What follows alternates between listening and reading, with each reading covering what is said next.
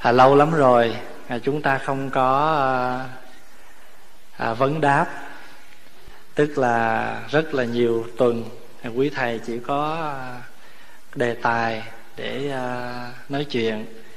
Nhưng mà chưa à, có cơ hội à, thỉnh thoảng thì pháp hòa thường cho quý vị à, hỏi. Có đôi khi à, thầy giảng không mà mình không có hiểu hết ý hoặc là mình tụng kinh mình nghe giảng mình chưa có hiểu hết thì hôm nay là thay vì pháp hòa chọn một cái đề tài thì à, quý vị có ai có câu hỏi gì hỏi không? Thì nếu có thì xin quý vị à, giơ tay hỏi rồi à, cái gì pháp hòa giải thích được thì hòa giải thích cho quý vị nghe. Thôi thì bây giờ à, nếu như trường hợp và mình chưa có ai can đảm đứng lên hỏi chứ pháp hòa biết là câu hỏi đầy một bụng á thì thôi bây giờ pháp hòa xin chia sẻ à, một cái đề tài ngắn rồi từ đó quý vị có thể có những câu hỏi, hoặc là trong thời gian quý vị có thể suy nghĩ. Khi nãy pháp hòa đọc cho đại chúng nghe cái lời khấn nguyện. Và trước nhất mình giải hai chữ khấn nguyện là gì? Phật tử mình hay tới khấn lắm, ha. Cầm cây hương mà khấn, nhiều khi cây dài vậy mà khấn còn nửa cây. Khấn là gì? Khấn tức là những cái lời nói từ, nó xuất phát từ ở trong lòng, âm thầm. À mình, cái tâm tư của mình mang ra, mình gửi trọn cho một cái vị thầy của mình, đó là đức phật. Nguyện, tiếng anh dịch là vow đó. À nguyện á, thì nó khác hơn thề nha. Thề á, là người ta không có tin mình, cho nên mình phải thề. Nhưng mà nguyện á, là từ trong lòng của mình phát xuất ra cái lời đó, cho nên gọi là nguyện. Vậy thì khấn nguyện là gì? Khấn nguyện là cái lời nói, cái lời phát xuất từ tấm lòng của mình, cho nên mình khấn nguyện. Vậy thì có ai ép mình nguyện không? Không có ai ép hết. Tự mình phát tâm đó muốn làm. Thí dụ như là mình muốn in kinh, nói tôi phát nguyện in kinh à, mình muốn cúng dường nó tôi phát nguyện cúng dường. Có khi người ta gọi là phát tâm á. Phát là gì? Phát là khởi lên. Phát là khởi phát tâm là khởi cái tâm. À, khởi cái tâm cúng dường khởi cái tâm muốn làm phước. Vậy thì khấn nguyện cũng là một cái lòng phát khởi lên từ ở trong lòng mình. Thì bây giờ á, lâu nay á mình phát khởi nhưng phát khởi thì sao? Thường thường mình chỉ phát khởi là cho con mạnh giỏi bình an à, muôn mai bán đắt vân vân. Nhưng mà bây giờ cái lời khấn nguyện này nó có cái tính cách thiết thực để mình thực tập trong cái đời sống tu học của mình. Còn cái khấn nguyện mà mình lợi mình khấn cho mình cái này kia đó là một cái lối khấn nguyện khác. Đó là khấn nguyện có vẻ à, cái đó hơi cho mình.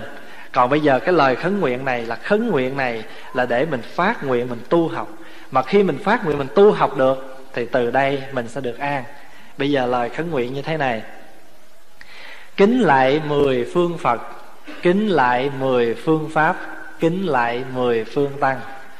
Phật, pháp, tăng là ba ngôi tam bảo trong đạo phật. Quý vị lại phật, quý vị lại mấy lại ba lại phải không? À lại ba lại là tượng trưng cho phật, cho pháp, cho tăng thường thường ta vô chùa ta nói anh quy y chưa? Quy y đó không có nghĩa là cạo đầu mặc áo. Nói à, thôi thôi tôi chưa được đâu tôi chưa dám quy y. À mình hiểu lầm là quy y là vô chùa cạo đầu tu không phải. Quy y là mình phát nguyện làm đệ tử phật học những lời phật dạy thực hành theo những lời hướng dẫn của quý thầy. Đó là quy y phật quy y pháp quy y tăng à cho phật pháp tăng là ba ngôi tam bảo. Cho nên ở chùa, thấy không? Mình thờ phật là phật bảo nè.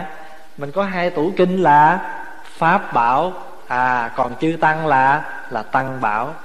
À cái thùng mà cúng dường á, cái thùng mà quý vị bỏ vô quý vị cúng dường đó, cái thùng đó cũng được gọi là tam bảo phước điền. Thùng này, cái thùng mà quý vị bỏ tiền vô cúng đó, tại sao gọi là tam bảo phước điền? Phước à điền là gì? Điền là ruộng. Đây là cái ruộng phước. Quý vị gieo vô trong đó để nuôi dưỡng cho tam bảo được tồn tại. Bây giờ quý vị không cúng dường thì quý thầy không có cái phương tiện để duy trì cái gì? Duy trì cái nơi thờ phật, duy trì cái nơi hướng dẫn phật pháp. Vậy thì tăng mà không có thì phật bảo pháp bảo cũng không mà phật không có thì làm gì có tăng, phải không? Pháp không có làm gì có tăng. Cho nên ba, nhưng mà là một. Phật, pháp, tăng, tuy ba mà một, là như vậy đó.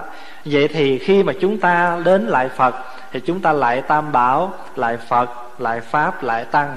Mười phương là ở đâu? Là đông, tây, nam, bắc. Đông bắc, tây bắc. Đông nam tây nam, phương trên, phương dưới, gọi là mười phương. À quý vị thường hay khấn chín phương trời mà mười phương phật đó. Có không? Quý vị có hay nghe câu đó không? À vậy thì mười kính lại mười phương chư phật, mười phương chư pháp, mười phương chư tăng. Xin chứng giám lòng con với tất cả tâm thành dâng lên lời khấn nguyện. Xin chứng minh cho con hôm nay. Chứng minh là witness. À chứng minh cho con con phát nguyện như thế này. Con phát nguyện thứ nhất là xin cho con mãi mãi lòng tôn kính vô biên, hơn núi biển mong mênh dâng lên mười phương phật. Cái đầu tiên mà mình muốn học đạo, mình muốn tiến tu á, thì nơi trong thâm tâm mình phải có cái lòng tôn kính. Tại vì mình không có tôn kính thì mình học với ai? Bây giờ mình không có kính phật thì mình có học phật được không? Mình không kính pháp, mình có học pháp được không? Mình không kính tăng làm sao mình nghe lời chư tăng hướng dẫn? Đó cái căn bản vậy thôi. Rồi mình không có kính người lớn mình có học được không? Mình không có kính cái người à, kia thì mình không học được cái gì hay của cái người kia hết. Cho nên muốn học được cái hay của người thì trước nhất phải có cái gì? Phải có cái lòng tôn kính. À, vậy cho nên muốn phát được cái tâm tu học đó thì trước nhất mình phải có cái lòng tôn kính cho nên quý vị thấy ha, mỗi tuần lễ đó, mình tụng kinh sau khi tụng kinh xong rồi, bên này xoay qua bên đây, bên này xoay qua bên này, để làm gì? Xá với nhau. Xá với nhau đó là để làm gì? Là để tôn kính nhau. Tôi chào anh, chào chị, như là những vị phật tương lai. Quý vị hiểu ý không? Chào anh, chào chị.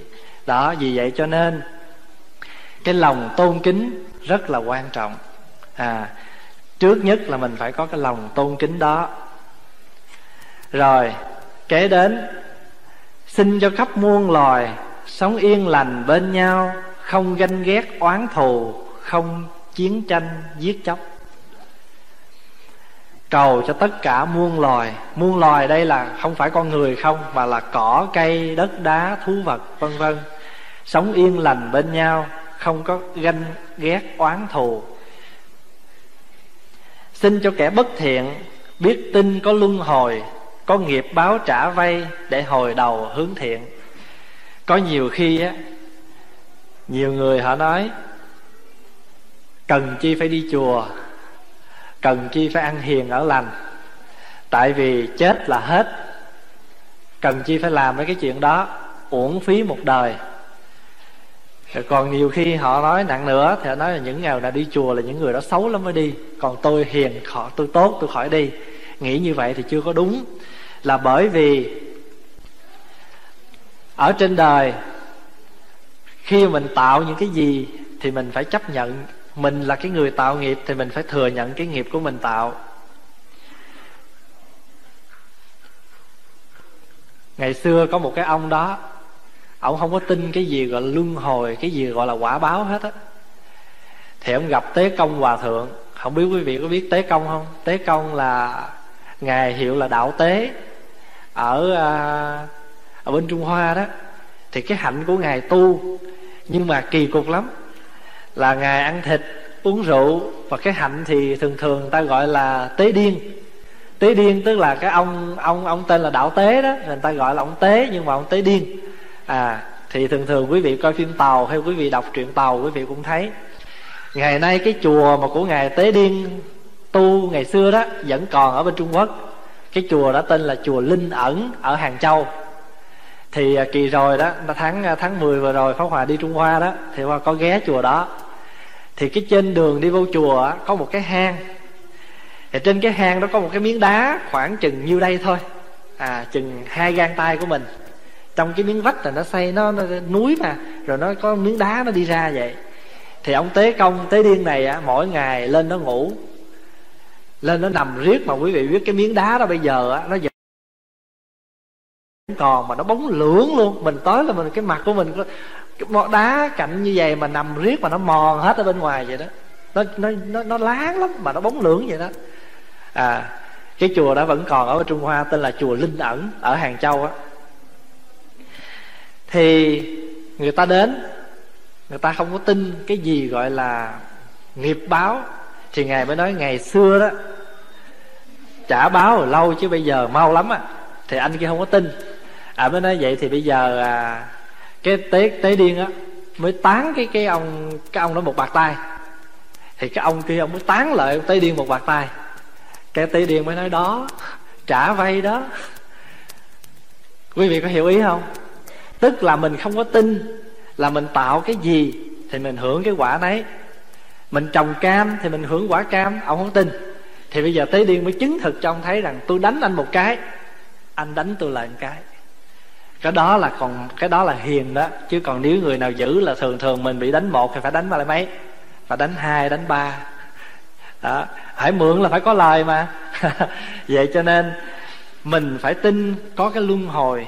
Để làm chi vậy? Để mà hồi đầu hướng thiện, để mà xây lại làm cái việc lành.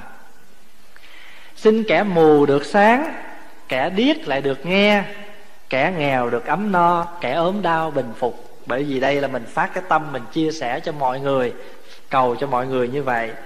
Xin cho loài cầm thú thoát được nghiệp ngu si, tái sinh vào cõi người, biết tu theo phật pháp. Cái chuyện nghiệp ngu si đây có nghĩa là họ chưa có thấy được cái nẻo khổ đau của một cái kiếp làm con thú, cho nên tạo ra những cái nghiệp để mà rồi phải thọ thân làm những loài thú. Các vong linh vất vưởng trong cõi giới u huyền thoát nghiệp đói triền, miên, quy y và siêu thoát. Hồi nãy mình cầu cho loài sống, người sống rồi, loài cầm thú rồi, bây giờ tới những người trong cõi âm. Xin cho nơi địa ngục chúng sinh đang đọa đầy khởi được tâm từ bi để xa lìa cảnh khổ. Địa ngục là gì? Địa ngục là cái nơi u ám. À cho nên địa ngục á, người ta còn gọi là cõi u minh. U là gì? U là tối. À minh là sáng. Cái chỗ mà không có ánh sáng chỗ đó tối thôi thì cõi đó gọi là cõi u minh.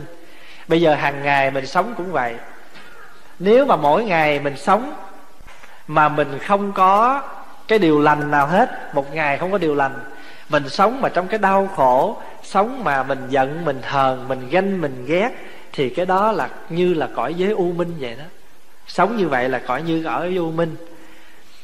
Tiền thân của đức phật, có một kiếp, ngài là một người con bất hiếu. Ngày một hôm cái người con nó muốn đi làm ở xa người mẹ không có cho đi. Thì người mẹ mới giữ chân anh lại. Thì anh mới nắm đầu bà mẹ anh kéo ra. Nhưng mà anh cũng có tạo phước làm lành.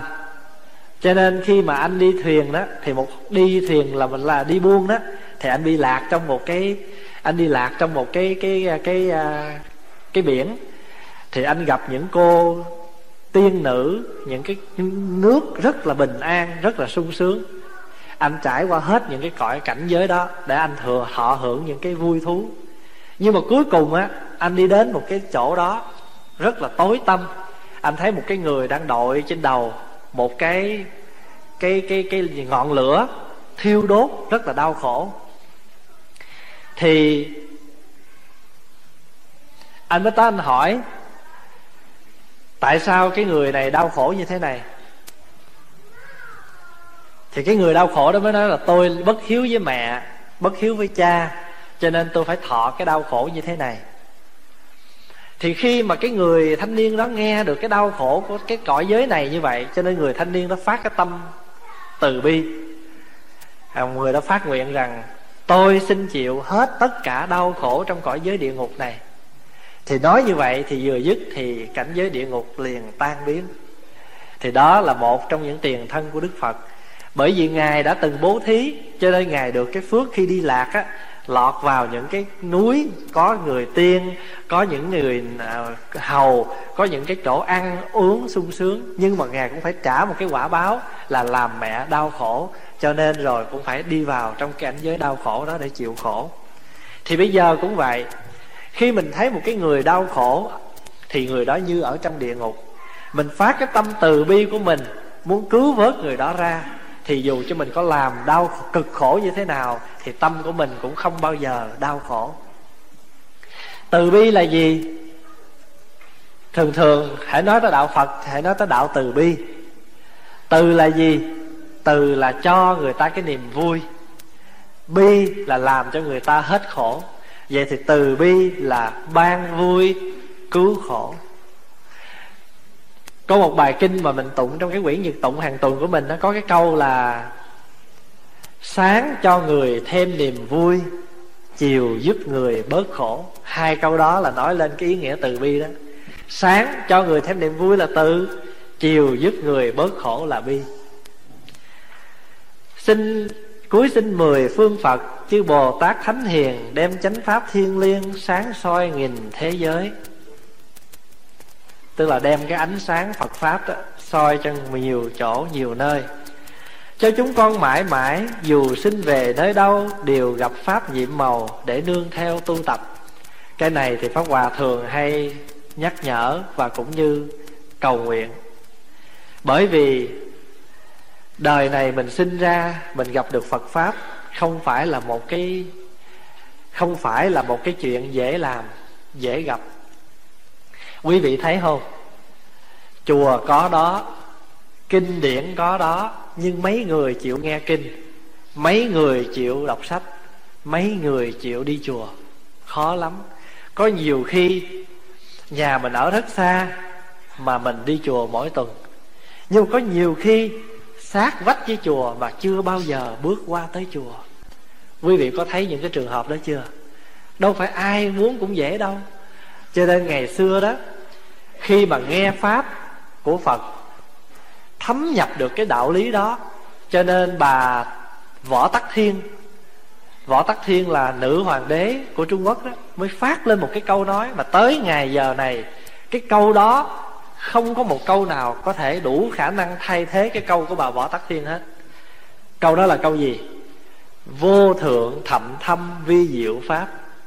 Bá thiên vạn kiếp nan tao ngộ. Ngã kim kiến văn đắc thọ trì.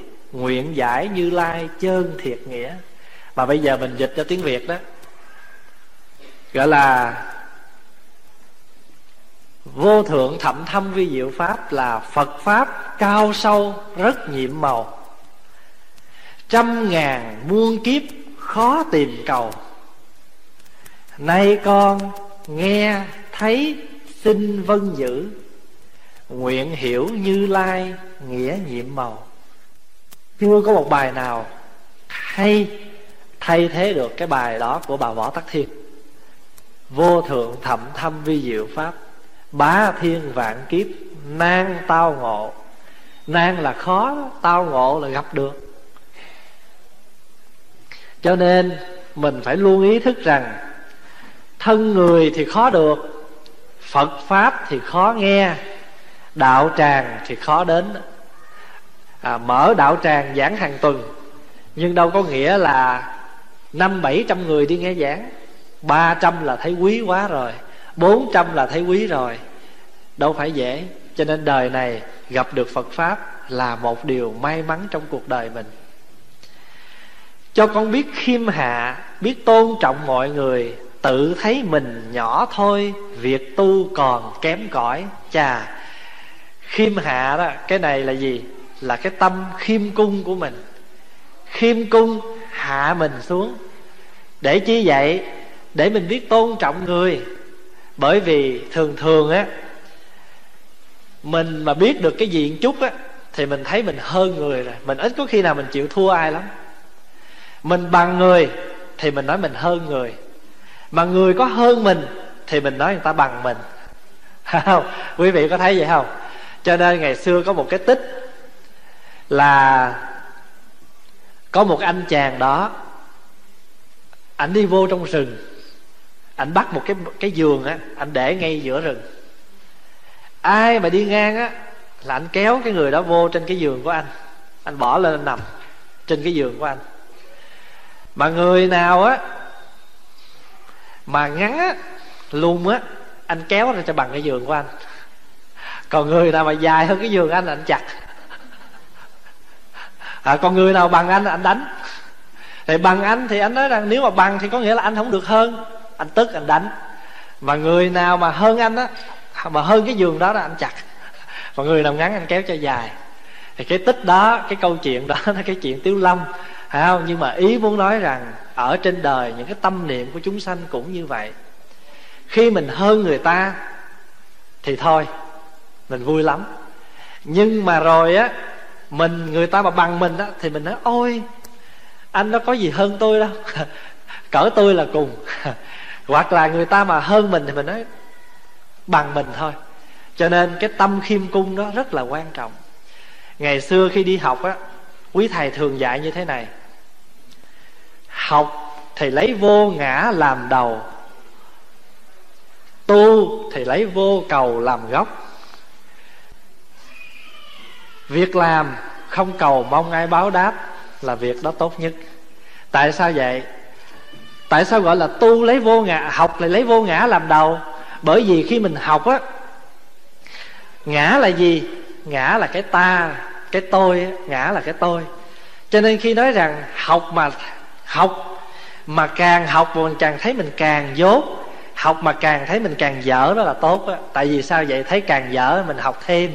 Còn mình thấy mình đủ rồi thì mình học học nữa. Giống như có một người đó tới hỏi đạo, một vị thiền sư thì vị thiền sư đâu có trả lời, cái gì đâu?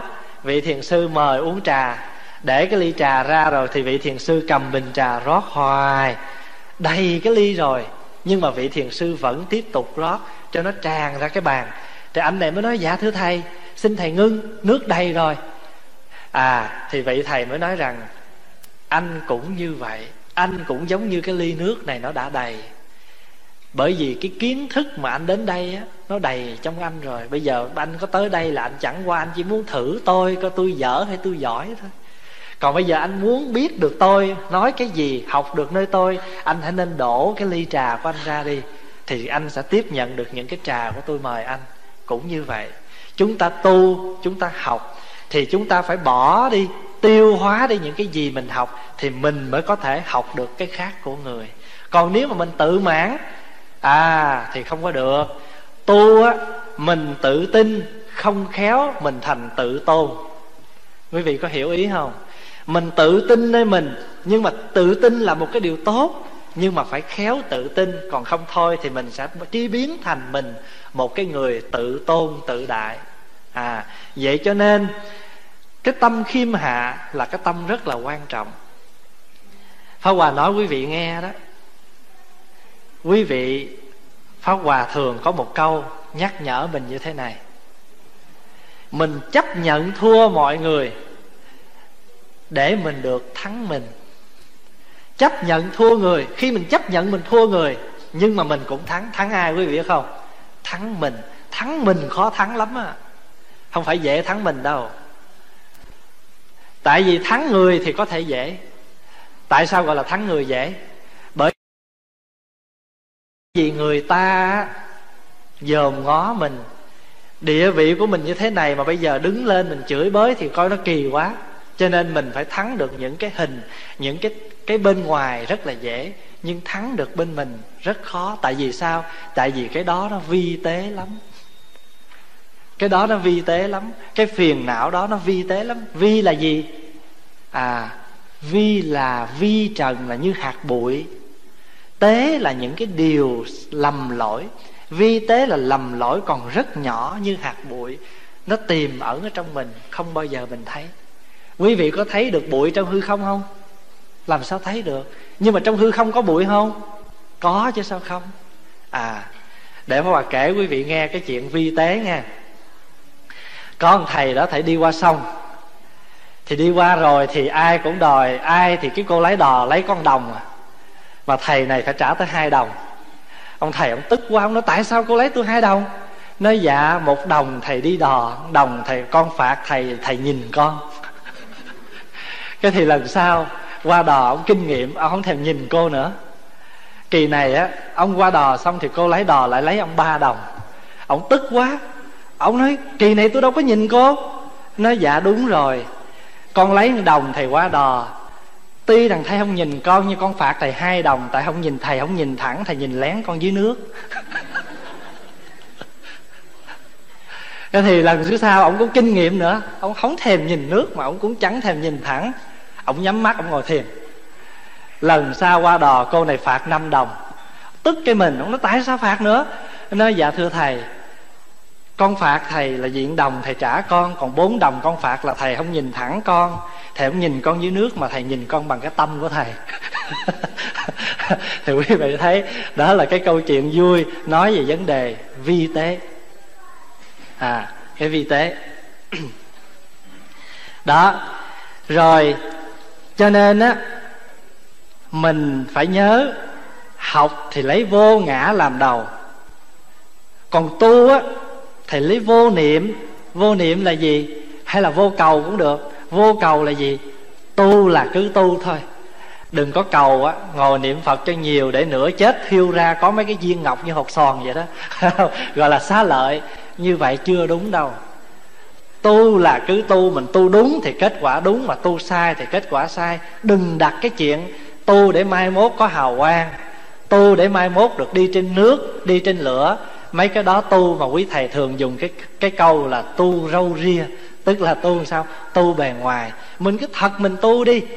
À cho nên có một vị thường hay nói đó, con sợ người ta hiểu lầm. Pháp Hòa mới nói, không có sợ. Mình sống thật được với mình Thì không có gì sợ hiểu lầm hết. Chỉ có hiểu lầm là bởi vì mình chưa thật với mình. Người ta mới hiểu lầm mình thôi. Còn mình sống thật, con người thật của mình là vậy. Thì từ từ, đâu có sợ chữ hiểu lầm nữa. À Xin tay con mở rộng, Biết sang sẻ cúng dường, Biết giúp đỡ yêu thương Đến những người khốn khó. Cho cái lòng, cho cái vòng tay mình mở rộng. Xin cho con bình thản trước nghịch cảnh cuộc đời, dù bị mắng bằng lời hay bằng điều mưu hại. Cái này cũng một trong những cái khó đó. Tại sao vậy? Tại vì cái gì thì dễ cho cái bình thản của bộ khó quá nó chửi tôi mà bắt tôi ngồi yên như phật ấy.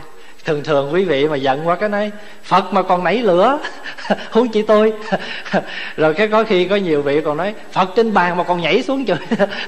Tại mình giận rồi mình lấy phật mình luyện xuống chứ phật nào chứ phật nào mà nhảy xuống. Cho nên, cái bình thản á, mà muốn được cái bình thản đó đó, mình phải tập cái gì quý vị biết không? Mình phải tập ngồi thiền. Mà ngồi thiền á chưa có hẳn là mỗi tối mình phải ngồi mình liêm diêm, chưa hẳn đâu. Thiền là gì? Thiền là dừng lại những cái tư tưởng lăng xăng để mình nhìn sâu vào từng sự việc để mà mình được có được cái tâm bình thản, cái tâm lắng sâu để giải quyết từng vấn đề. Quý vị thấy không? Có nhiều người á, họ giải quyết nhiều việc đại sự nhưng mà giải quyết một cách rất êm thấm tại sao được vậy? Là bởi vì cái người này, đời sống của họ có cái sự chậm lại. Còn mình bây giờ á, mình hay chạy. Mình chạy với thời giờ, mình chạy với cái này, mình chạy với thế kia. Cho nên tâm mình sao? Tâm mình nó không an. Tâm mình không an. Mình hết lo cái này thì mình lại nghĩ tới cái kia. Lo nghĩ thì cũng được, nhưng mà có việc gì thì phải giải quyết cái chuyện đó một cách từ từ à cho nên cái từ tốn nó luôn luôn là nó nó đem lại cho mình nhiều cái kết quả khả quan hơn. Cho nên người người Trung Quốc có câu là dục tóc bất đạt đó nếu mình mình mà nhanh nhẩu quá thì mình không đạt được cái gì hết. À, làm cái gì cũng nhanh thì cái gì nó cũng khéo hết. Khéo là gì? Khéo là do người ta có cái sự tỉ mỉ để tâm ở trong đó. Cái gì khéo là do có để tâm vô đó thì mình tu cũng vậy mình muốn giải quyết cái gì tốt giải quyết cái gì lành thì do mình để tâm vô trong đó. Cho nên cái nghịch cảnh là cái gì? Nghịch cảnh đây là những cái điều trái tai gai mắt. Nhưng mà mình cứ bình thản tại vì sao? Hệ đến thì mình giải quyết đi rồi thì mình không nhớ. Cái đó gọi là bình thản đó. Giống như là con nhạn bay qua hồ vậy đó. Hồ, cái nước đâu có cố ý tình lưu cái bóng con nhạn đâu phải không? Miễn là có nước, có bóng con nhạn thì hai cái nó in nha. Bóng nhạn chìm dưới nước. Nhưng mà nhạn qua rồi thì sao? Nước không giữ cái bóng hình. Mà nhạn cũng chẳng cần buồn bã, tại vì bóng mình không còn ở bóng ở dưới nước nữa. Quý vị có hiểu ý không? Đó, tâm mà được như vậy gọi là tâm bình thường đó. Tâm bình thường là đạo chứ gì nữa. Có nhiều người ta hỏi một vị thiền sư, thế nào gọi là đạo? Ngài mới nói, tâm bình thường là đạo lòng ngay thật là đạo tràng. Đạo tràng là gì? Đạo tràng là cái nơi quy tụ à cái nơi hội họp một cách lương thiện. Mà lương thiện là bởi vì sao? Bởi vì mình ai cũng giữ được tâm bình thường. Người ta khen mình á, cái mình vui. Người ta chê cái mình buồn. Người ta chào cái mình chào mình vui. Không chào cái mình nói làm sao? Mình giận. Như vậy thì mình có thường không? Nhưng mà gặp ai mình cũng nói, cái người đó chắc không bình thường người ta giận, người ta la mình, cái mình nói, ôi, hơi đâu mà buồn cái người không bình thường đó. Nhưng mà thiệt sự mình cũng buồn. Mình nói người ta không bình thường, ba hồi vui, ba hồi giận. À nhưng mà chính mình á, mình thấy người ta vui, người ta giận, mình có vui giận theo không? Mình cũng vui, mình cũng giận theo, như vậy mình có bình thường hay mình bất bình thường? Mình cũng bất bình thường. Quý vị hiểu không? Cho nên cầu làm sao mình được cái tâm bình thản đó là tốt. Pháp Hòa à, nhớ hồi xưa ở Việt Nam á, có cái chú đó. Chú hơi không bình thường. Thì chú đi vô, chú mới buồn lắm, chú mới nói, tôi buồn quá à. ai cũng coi thường tôi hết. Ai cũng coi thường tôi hết á. Khi con chú tiểu đó thì chú cũng lanh lắm. Chú mới nói, ai mà coi thường chú? Chú phải là bất bình thường chứ, ai dám coi thường chú? Ông chưa hiểu được cái ý. Ông về nhà, ông suy nghĩ làm sao, sáng hôm sau ông dắt dao ông ruột chú tiểu. hỏi sao? Nói ổng dám đâu tôi bất bình thường. Nói thiệt, chú bất bình thường nhưng mà tại chú nói chú thường chi tôi phải nói vậy vì vậy cho nên quý vị thấy không? Khi mà chúng ta nói một câu là cái người đó bất bình thường, lúc vui, lúc buồn, mà thật sự ra đó, vui, người ta mình nói rằng, anh này nè, vui thì chào, không vui thì không chào. Nhưng mà mình khi mình nói đó, cái tâm mình nó cũng buồn, mình giận. Như vậy thì mình cũng chưa thường. Thường là người ta chào cũng được người ta không chào cũng xong. Mà người ta không chào, mình lại mình chào đó, cái đó mới tốt đó. Tại vì có những cái việc, người ta làm không được, mà mình làm được, cái đó mới gọi là đại hùng, đại lực.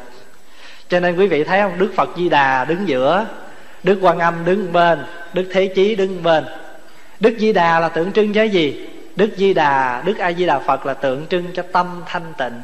Đức quan âm là tượng trưng cho từ bi. Đức à, đại thế chí là tượng trưng cho hùng lực. À muốn được cái tâm thanh tịnh thì người phật tử phải có hai đức tánh từ bi và hùng lực. Cái việc người ta khó làm mình làm được mới dễ. Trong kinh di đà chư phật khen đức phật thích ca là sao? Làm những việc rất khó làm là ở trong cõi đời ô trượt mà độ cho người được. Cái đó gọi là gì? Đó là một việc khó làm. À còn người ai, thí dụ như một trong một cái nhóm mà hung dữ, mình vô mình điều hòa được họ, cái đó mới khó chứ. Phải không? Chứ còn cái chuyện mà có ai mà đăng báo nó hôm qua ông năm, ông bảy đập được 10 con ruồi không?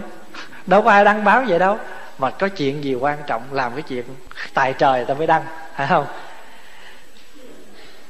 Cho nên mình bình thản xin tâm con sung sướng khi thấy người thành công hoặc gây tạo phước lành như chính con làm được. Chà, cái này là cái gì quý vị không? Cái này trong đạo phật gọi là tùy hỷ công đức. Tùy là gì?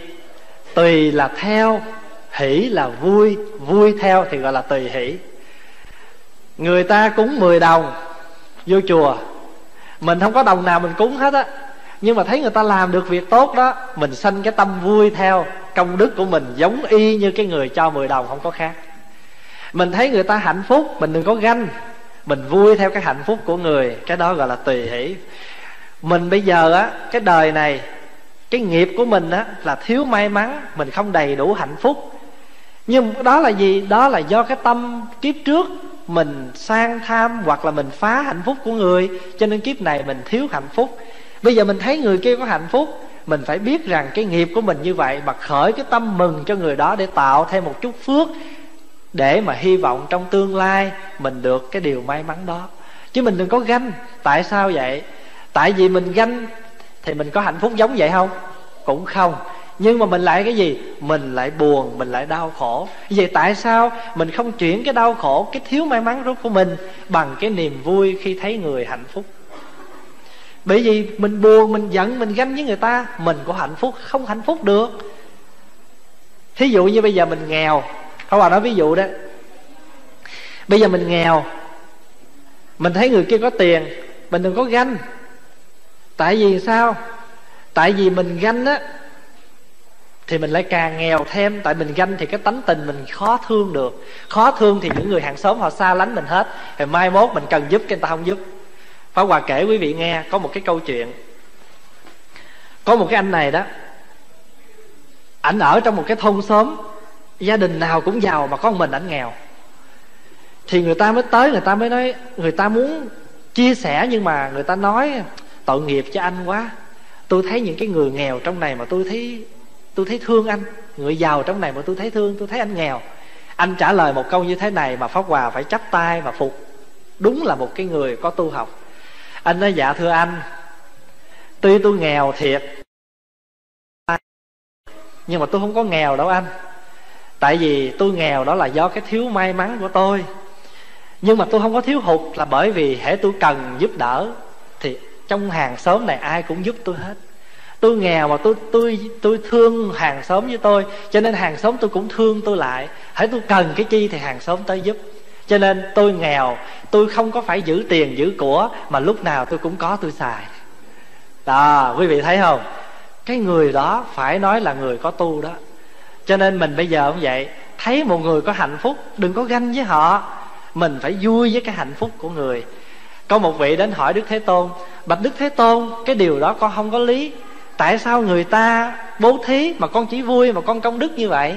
Thì đức phật đưa một cái ví dụ như thế này đức phật nói rằng, bây giờ tôi hỏi anh, bây giờ tôi có một cây đuốc. Đang sáng đây, một ngàn cái đuốc khác tới mồi cái lửa của tôi, thì cái cây đuốc của tôi nó có bị giảm lửa không? Thì anh đó mới nói dạ thưa không. Đức phật nói cũng như vậy. Việc làm lành một người mà ngàn người kia chia sẻ cái niềm vui thì sao? Thì cây đuốc này không gì vậy mà bị giảm đi cái lửa. Đó, cho nên mình phải tập cái tâm phát khấn nguyện là tập cho được cái lòng sung sướng khi thấy người thành công. Xin thưa thật với đại chúng á, là mỗi khi pháp hòa đi ra ngoài, hay là nghe ở chùa cũng vậy, khi nghe một phật tử nào, gia đình của họ hạnh phúc, con cái của họ thành công, mà nhất là các bạn trẻ và lớn lên ở đây đó cho nên thỉnh thoảng mà đọc báo đọc trên internet hay đọc báo mà thấy một người thanh niên, một cô thiếu nữ mà bây giờ làm được những cái chuyện lớn lao ở bên mỹ hay bên các nước khác. Trong lòng họ vui dữ lắm, là bởi vì mình thấy cái người bạn trẻ, cái người đồng bạn với mình, đồng tuổi với mình làm được những việc rất lớn, lòng rất là vui. Khi đi đâu mà thấy họ học hành giỏi, mà những người phật tử của mình hay những người việt nam mình ở bên, nhất là bên mỹ đó giỏi lắm. Có nhiều người làm được những cái việc mà người mỹ cũng phải phục. À cái điều đó là cái điều mà chúng ta nên thực tập. Mà khi chúng ta càng làm như vậy thì lòng của chúng ta càng mở rộng, thì lúc đó mình thấy mình vui lắm, mình hạnh phúc lắm. Vì mình thấy, mình đâu có thấy ai là người ganh, người ghét với mình, ai mình cũng thương được. Về cái này cũng khó nữa nè. Biết cho con biết im lặng, không nói lỗi của người, chỉ lẳng lặng dùng lời cầu cho người hết lỗi thường thường á, mình có cái bệnh là bệnh gì? Bệnh chỉ trích. À cái bệnh mà hay nói lỗi của người. Cái đó là cái bệnh ai cũng bị hết á. Quý vị thấy không? Cái điều lành người ta làm, ít khi nào mình khen lắm, ít khi nào mình tán dương lắm. Nhưng mà ai mà làm cái gì mà sai mà trật á, thì mình làm cái gì? Vừa nghe xong là nhắc cái phone lên, mình phone rồi đó. Nhưng mà phone xong rồi mình còn dặn nghe cái chuyện này xốp dẻo mới nha. Tôi mới biết tôi nói chị nghe, chứ đừng nói ai nghe nha. Nhưng mà chỉ cần từ sáng tới chiều thôi là cả thành phố nó nghe hết. Là tại vì cứ một truyền một mà. À nhưng mà quý vị còn biết không? Ở đời nó có một cái chuyện nữa gọi là tam sao. Thì gì? Thất bổn. Ba lần mà sao lại đó là nó thất cái bản nó mất đi cái bản gốc rồi. Phải không? Tam sao thất bổn mà. Mất đi cái bản gốc còn bây giờ á, hình như á, thời đại hiện đại rồi. Nhất sao là thất bổn rồi. Không cần tới tam sao. Một lần mà sao lại thôi là là nó mất cái bản gốc rồi. Cho nên việt nam hay gọi là tinh vịt có một con vịt chết mà lát từ đầu sớm vô tới cuối sớm làng bầy vịt. Để qua kể quý vị nghe cái chuyện tinh vịt à hình như pháp hòa có kể một lần. Hôm rồi pháp hòa đi qua mỹ giảng thì mới vừa tới buổi chiều đó nè, thì cái thầy trụ trì ở đó mới chở pháp hòa đi à, đi thăm bệnh phật tử. Thì à không qua tới thì có cái đám tang.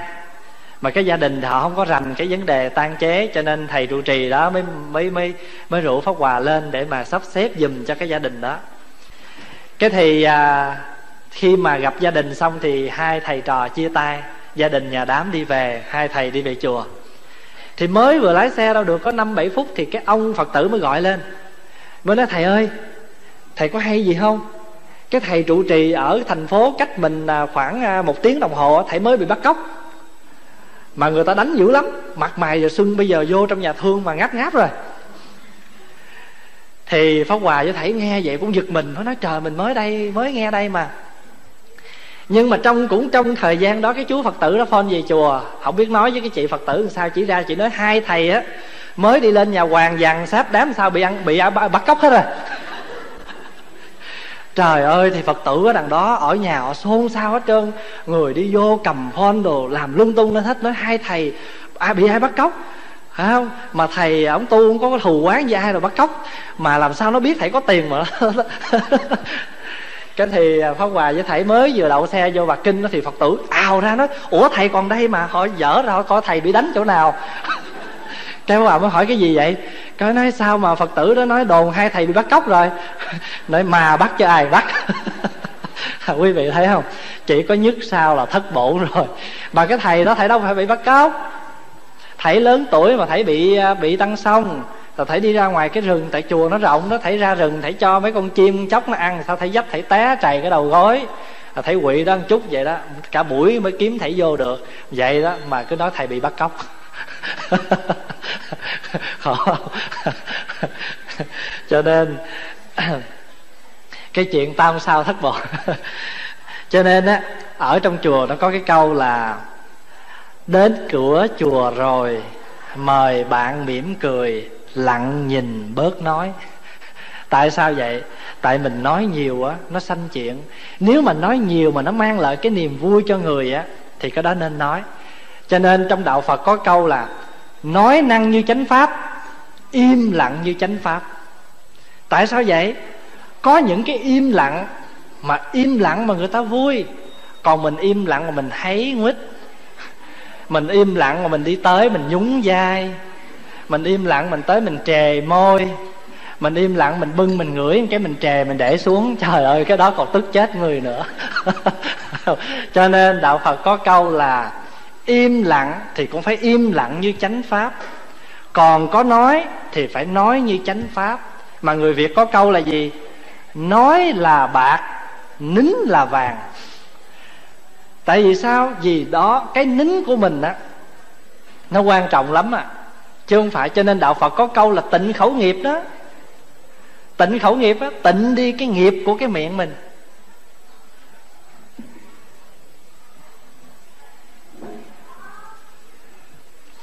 Cái người mà họ nói ít á, không phải là ít nói. Người nói ít không phải là người ít nói mà là không nói những lời vô ích. Cái gì có lợi thì mình nói, còn không lợi thì đừng nói.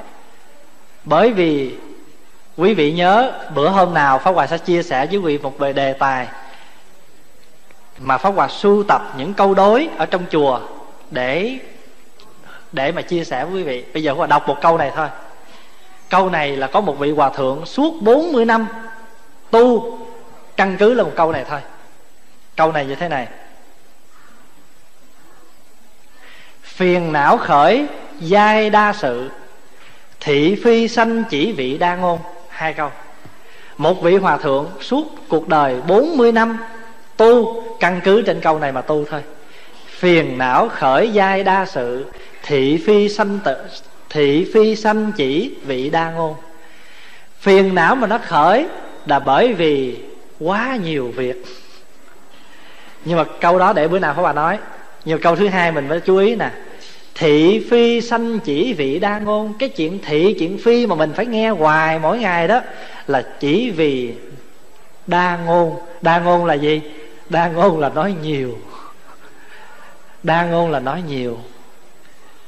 Vậy cho nên pháp hòa thường nói đó, người nói ít, không, người nói ít không phải là người ít nói, mà là không nói những lời vô ích cho nên nói cái gì nó có lợi ích cho người thì mình nói. Còn không thì im lặng. Nhưng mà phải im lặng sao? Im lặng bằng cái tâm bình thản. Chứ đừng im lặng kiểu kia ha. Im lặng kiểu kia là cũng cũng thay gì cũng chửi, mà chửi sao? Chửi trong miệng, chửi trong tâm.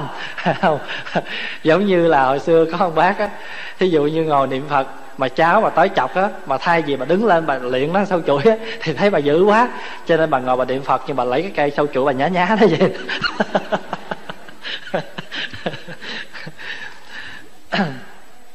thôi, có lẽ là mình đi mau ha. Xin vòng dây tha mái, rời khỏi cuộc đời con, để cho trái tim con biết thương yêu tất cả. Cuối sinh mười phương phật, đau khổ đã nhiều rồi, vô lượng kiếp luân hồi, đắng cay và mệt mỏi. Cái này nó mệt thiệt á. Là bởi vì sao? Bởi vì bao nhiêu năm rồi còn mãi ra đi đi đâu lanh quanh cho đời mỏi mệt, chẳng biết nơi nào là chốn quê nhà. Còn một câu này ăn tiền lắm nha. Trên hai vai ta, đôi vần nhật nguyệt. Hai cái vai của mình, nhật nguyệt là gì? Nhật nguyệt là ngày và đêm. Trên hai vai ta, đôi vần nhật nguyệt, chẳng biết nơi nào là chốn quê nhà. Có nghĩa là mình sống, mình bị chi phối luôn luôn, ngày với đêm. Nhưng có bao giờ, có một phút nào trong khoảng ban ngày đó, có một phút nào trong khoảng ban đêm đó, mình ngồi lại, mình sống thật với mình chưa? Cái quê nhà đây là cái quê nhà đích thực của con người mình. Có chưa? Chưa. Mình đối với người, cười, mình cũng cười gượng gạo, mà trong lòng thì nó nát như tương ăn phở vậy đó. Mình chưa thật với mình nữa mình gặp ai mình cũng khen hết á. Nhưng mà hoặc là gặp ai mình cũng niềm nở mà khi đóng cửa lại rồi thì lúc đó làm sao? Lúc đó mình mới thật sự mới đối diện chính với con người của mình. Cho nên đôi hai, bên hai vai ta đôi vần nhật nguyệt chẳng biết nơi nào là chốn quê nhà. Đường chạy vòng quanh một đời tiều tụy. Rồi có cái câu hạt bụi nào hóa kiếp thân ta? Để một mai vương hình hài lớn dậy, đó là ôi các bụi mệt nhòi. Tiếng động nào gõ nhịp không nguôi, có bao giờ có một nhịp tỉnh thức đó trong mình chưa? Chưa. Làm gì đó dạ đang nấu cơm cho con. Làm gì đó, giặt áo quần cho chồng. Làm gì đó dạ đi nhà băng cho bà xã. Chưa bao giờ có ngày cho mình cho nên phải đi thọ bát quan trai là vậy đó. Đi thọ bát quan trai để làm chi? Để một ngày đó bồi bổ chặt pin lại cho mình. Tháng ba chục ngày ngày 24 giờ, chỉ có bốn bốn tiếng, ba tiếng ngủ là cho chặt pin thôi, còn nhiêu là xài hết. Cho nên mà cuối cùng mà khi mà nó ranh hết cục pin đó rồi sao? Phát cáo. Rồi cái là đủ thứ chuyện nó xanh cho nên vô lượng kiếp luân hồi, đắng cay và mệt mỏi có bao giờ quý vị thấy mỏi mệt chưa? Có chưa? Ai mà chưa có là người đó là còn xịn lắm á. Tức là tức là ai mà chưa mệt mỏi thì thấy người đó là còn đủ pin đó chứ đôi khi pháp hòa cảm thấy nó quá mệt mỏi là bởi vì đa sự. Cho nên ngày xưa pháp hòa thường hay nói thường, thường đôi khi nó đa sự quá cái mình mệt mỏi. Cái pháp hòa có một câu an ủi nghe. Câu biết câu gì không? Đọc câu này cho quý vị nghe rồi mình nghĩ khi mà nó nhiều việc mà mình mệt mỏi quá, cái pháp hòa thường nhắc pháp hòa câu, ca sa vị trước hiềm đa sự, trước đắc ca sa sự cánh đa. Ca sa chưa mặc than nhiều việc, được mặc ca sa việc lại nhiều. Mình chưa có mặc ca sa đó, chưa vô chùa tu á, mình nói, thầy ơi, cho con vô chùa con tu đi con mệt mỏi quá, con nhiều việc quá, con muốn vô chùa con tu cho nó khỏe. Nhưng mà vô chùa tu rồi sao? Nó còn hơn nữa. Phải không? Cho nên ca sa chưa mặc than nhiều việc, được mặc ca sa việc lại nhiều. Bởi vì sao? Bởi vì cực lạc, cực khổ, song song, hai đường cực hết, biết dông đường nào. quý vị ở đời thì quý vị cũng cực thôi, đi tu thì cũng cực thôi, đường nào cũng cực hết. Cho nên đó là cực lạc, cực khổ song song, hai đường cực hết. Quý vị biết dông cái đường nào? À, thì thôi, nếu đã là một con cá ở trong cái chậu bao nhiêu nước đó rồi, muốn nhảy ra thì cũng không được. Bây giờ làm gì? Giữ tâm bình thường tâm bình thản bơi lội trong cái hồ đó đi cho nó hết kiếp con cá. Chứ bây giờ muốn nhảy ra thì cũng nhảy không được. Thì sao? Bởi vì mình có cái bệnh con cá bên ngoài á à, con cá trong lòng nó đổi hoe đôi mắt con cá trong lòng nó lúc lắc muôn vô. Đó là mình đó. Có những cái mình thấy biết nhưng mà sao? Dẫn vô. Còn người ta đã khuyên kinh nghiệm tràn trề đừng nhào vô nha mình nói dạ không sao. Tại vì yêu thì khổ mà không yêu thì lỗ. Cho nên thôi con thà chịu lỗ. Nhiều đó thôi được quý vị thấy. Chỉ cái một chữ tình đó thôi chứ còn nhiều việc nữa. Thôi mình ngưng ở đây. Không khác mình có dịp mình nói tiếp. Xin chúc đại chúng có một ngày an lạc. Và xin uh, nhắc lại là ngày à, uh, 12 phải 12 không? 13 tại vì pháp hòa kỵ số đó hay sao? À, 13 tháng 12 à, có quý phật tử ở bên ngoài tổ chức một buổi cơm gây quỹ để à, xây nhà dưỡng lão. Thì à, bữa cơm đó là bữa cơm à, à, tiệc à, tiệc mặn. Cho nên à, quý vị nào mà muốn à, ủng hộ cho cái công việc đó thì xin quý vị có thể xuống dưới trai đường mua vé.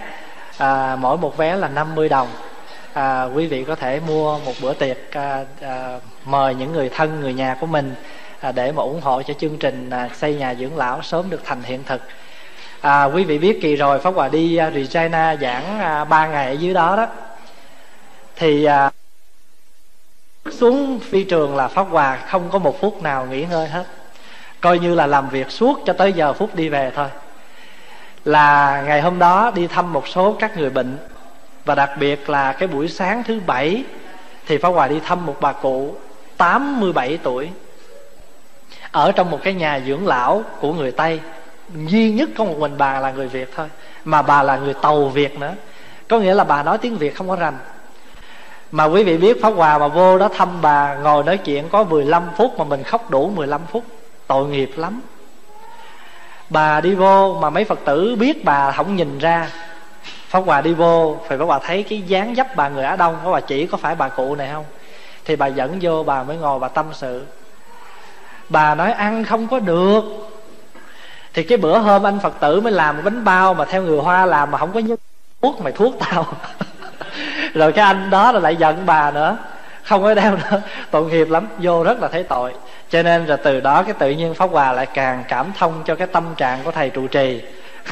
hôm Hòa chọc thầy và nói coi chừng thầy làm xong cái thầy vô thầy khánh thành luôn á.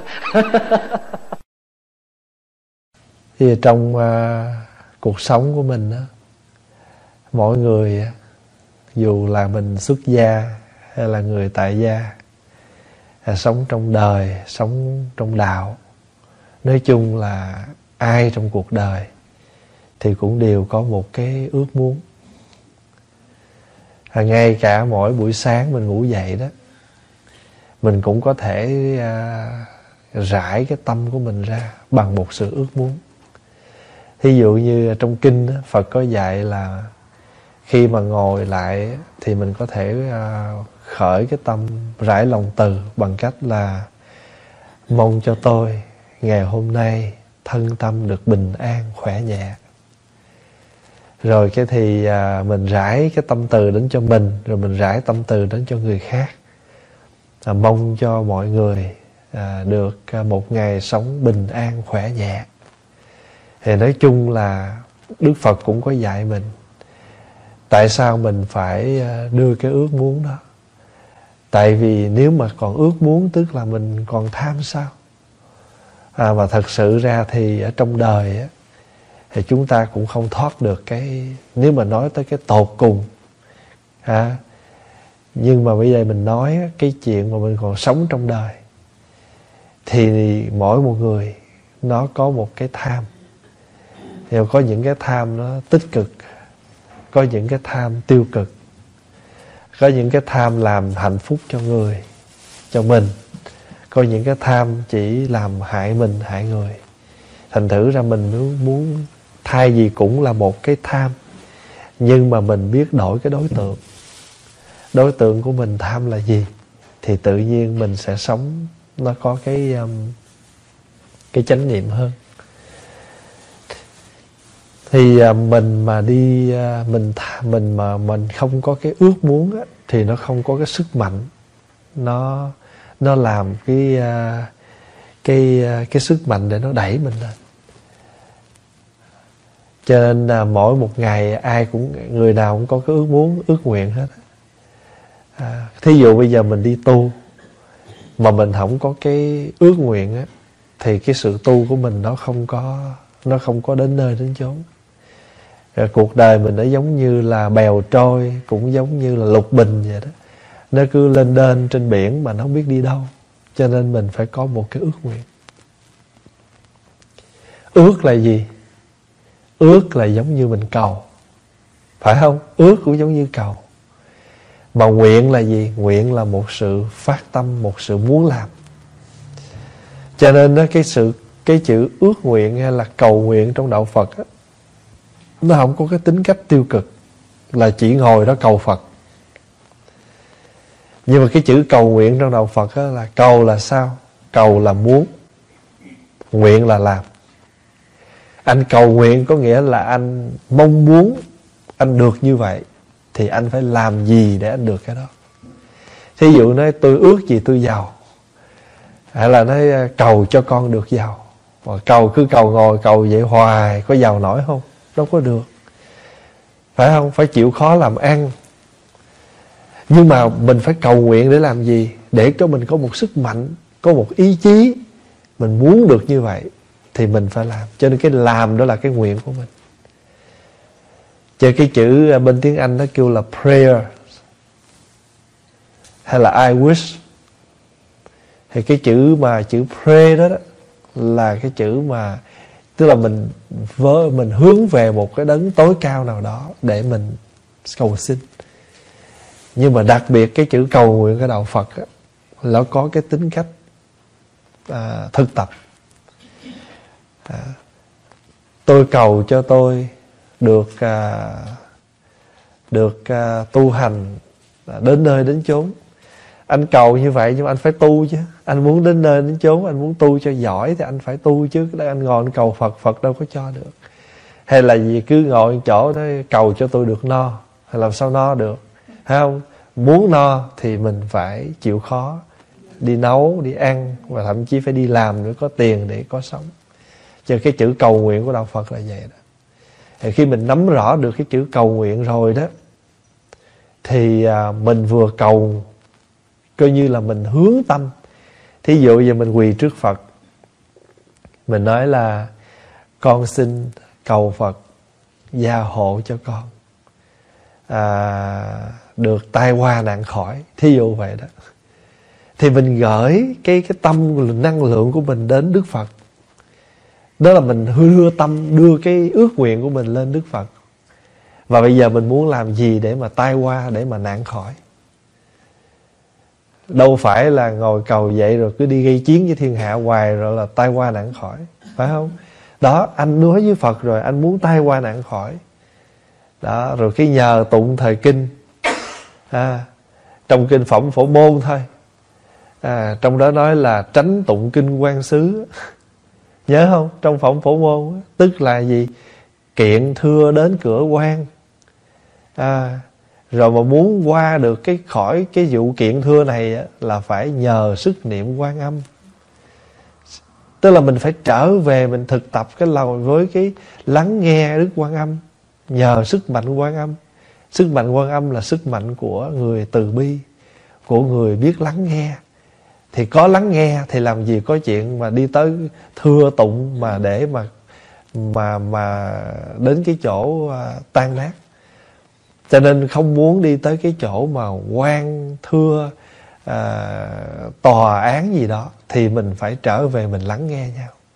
Người này phải nghe người kia người kia phải nghe người nọ. Có những à, có những người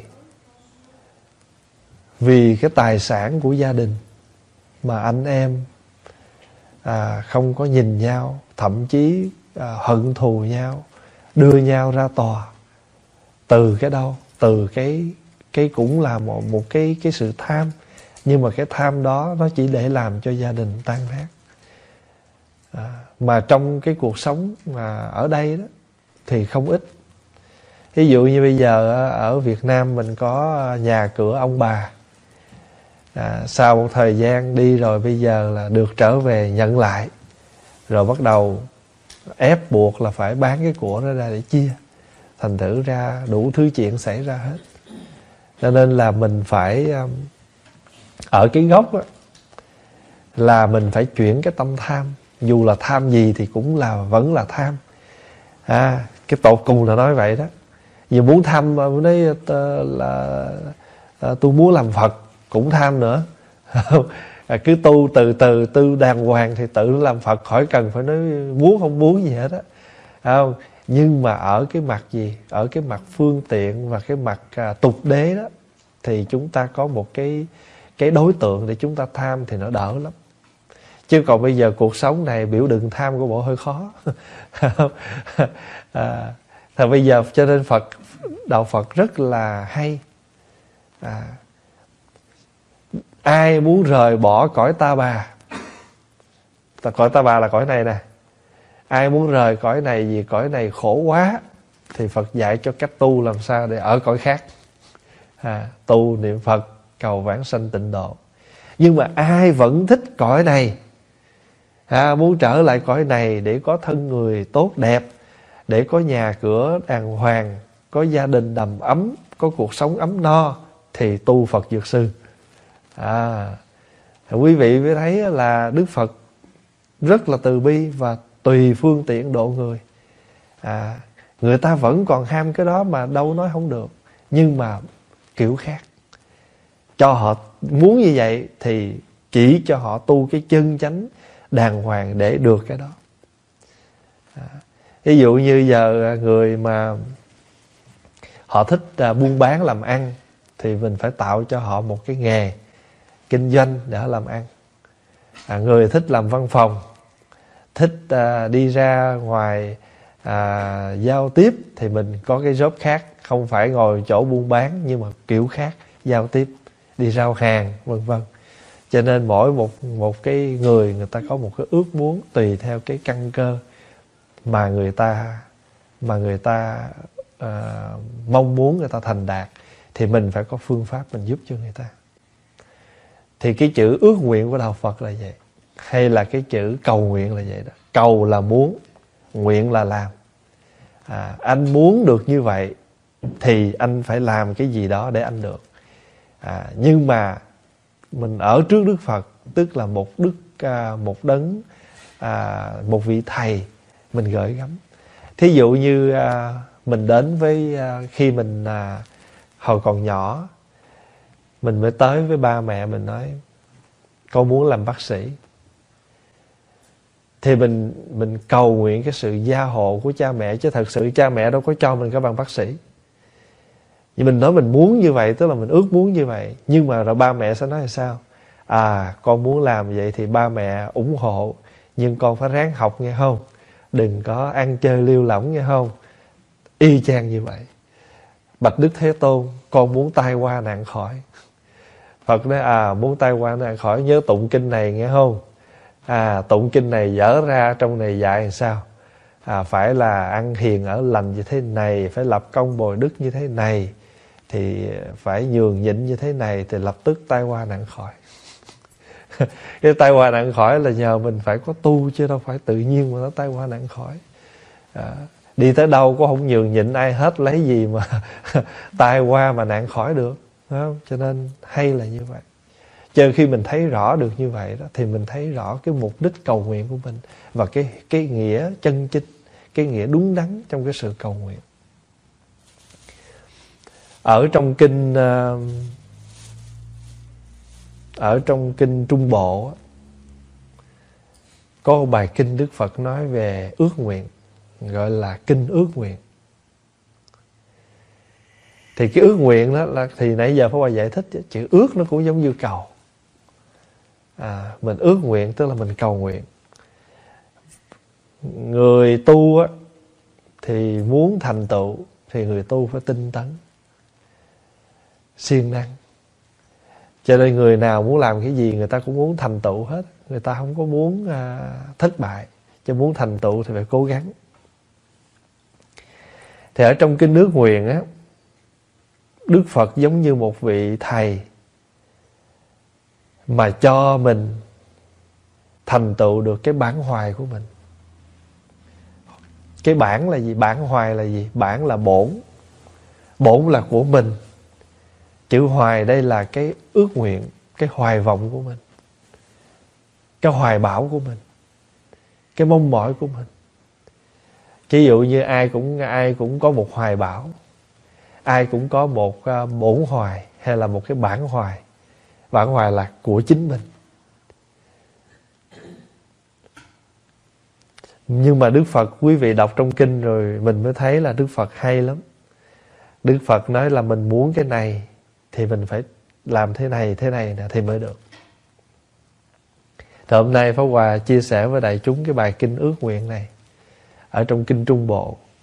À, Đức Phật nói cái bài kinh này là Phật đưa ra những cái ước nguyện mà mình muốn.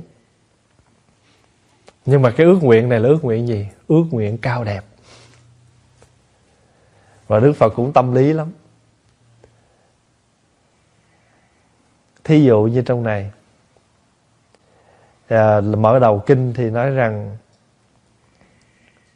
một hôm Đức Thế Tôn ở nước à, ở xá vệ vườn Kỳ Đà.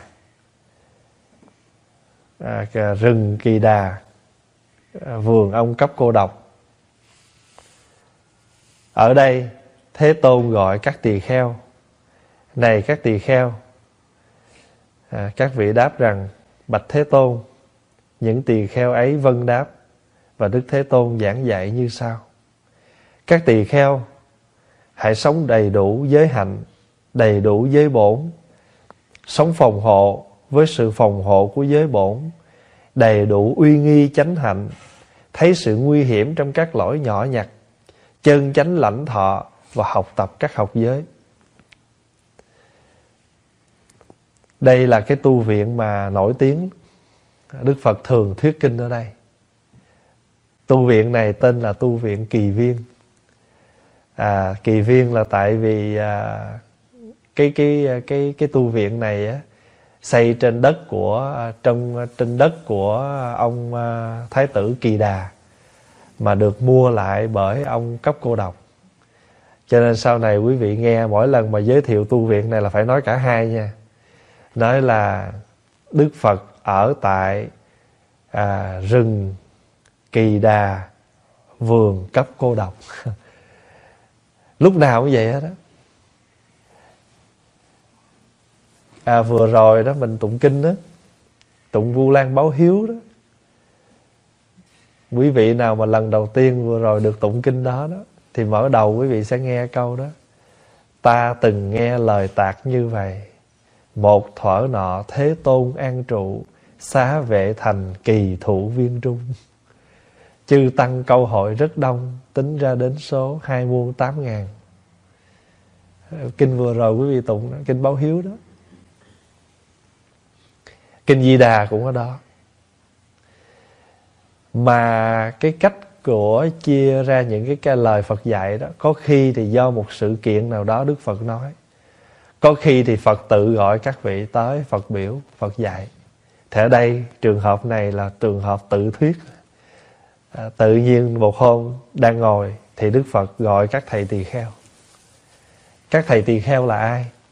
Tức là các thầy đã đi xuất gia đã thọ 250 giới. À, khi nào quý vị tụng trong kinh quý vị thường nghe Phật gọi các thầy tỳ kheo.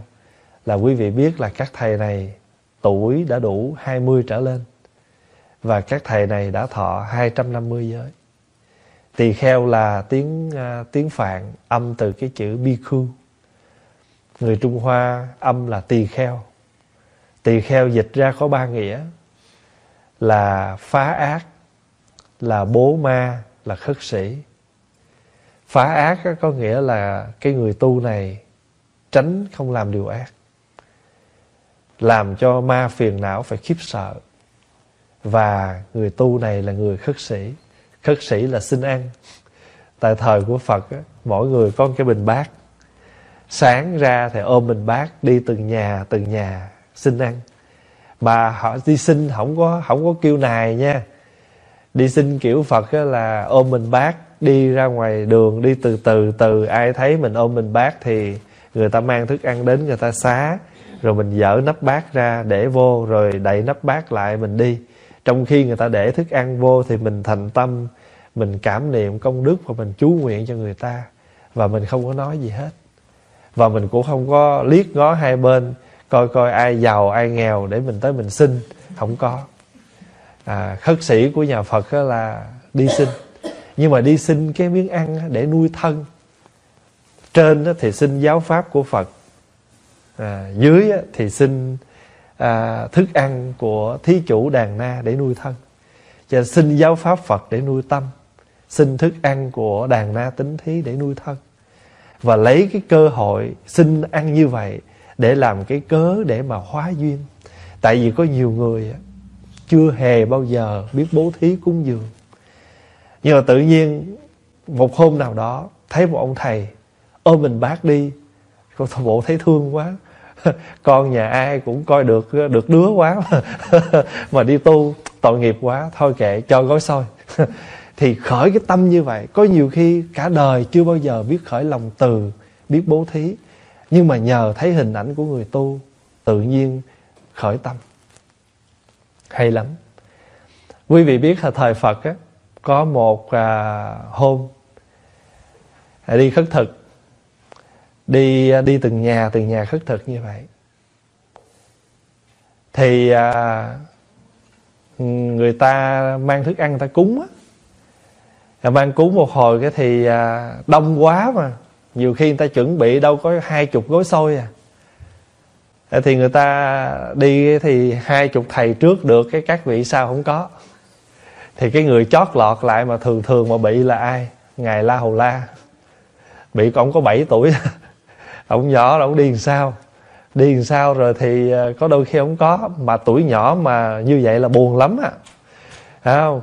Người lớn á mà bị như vậy là tự ái. Còn con nít là bị như vậy thì sao? Tuổi thân. À, mình không ai cho.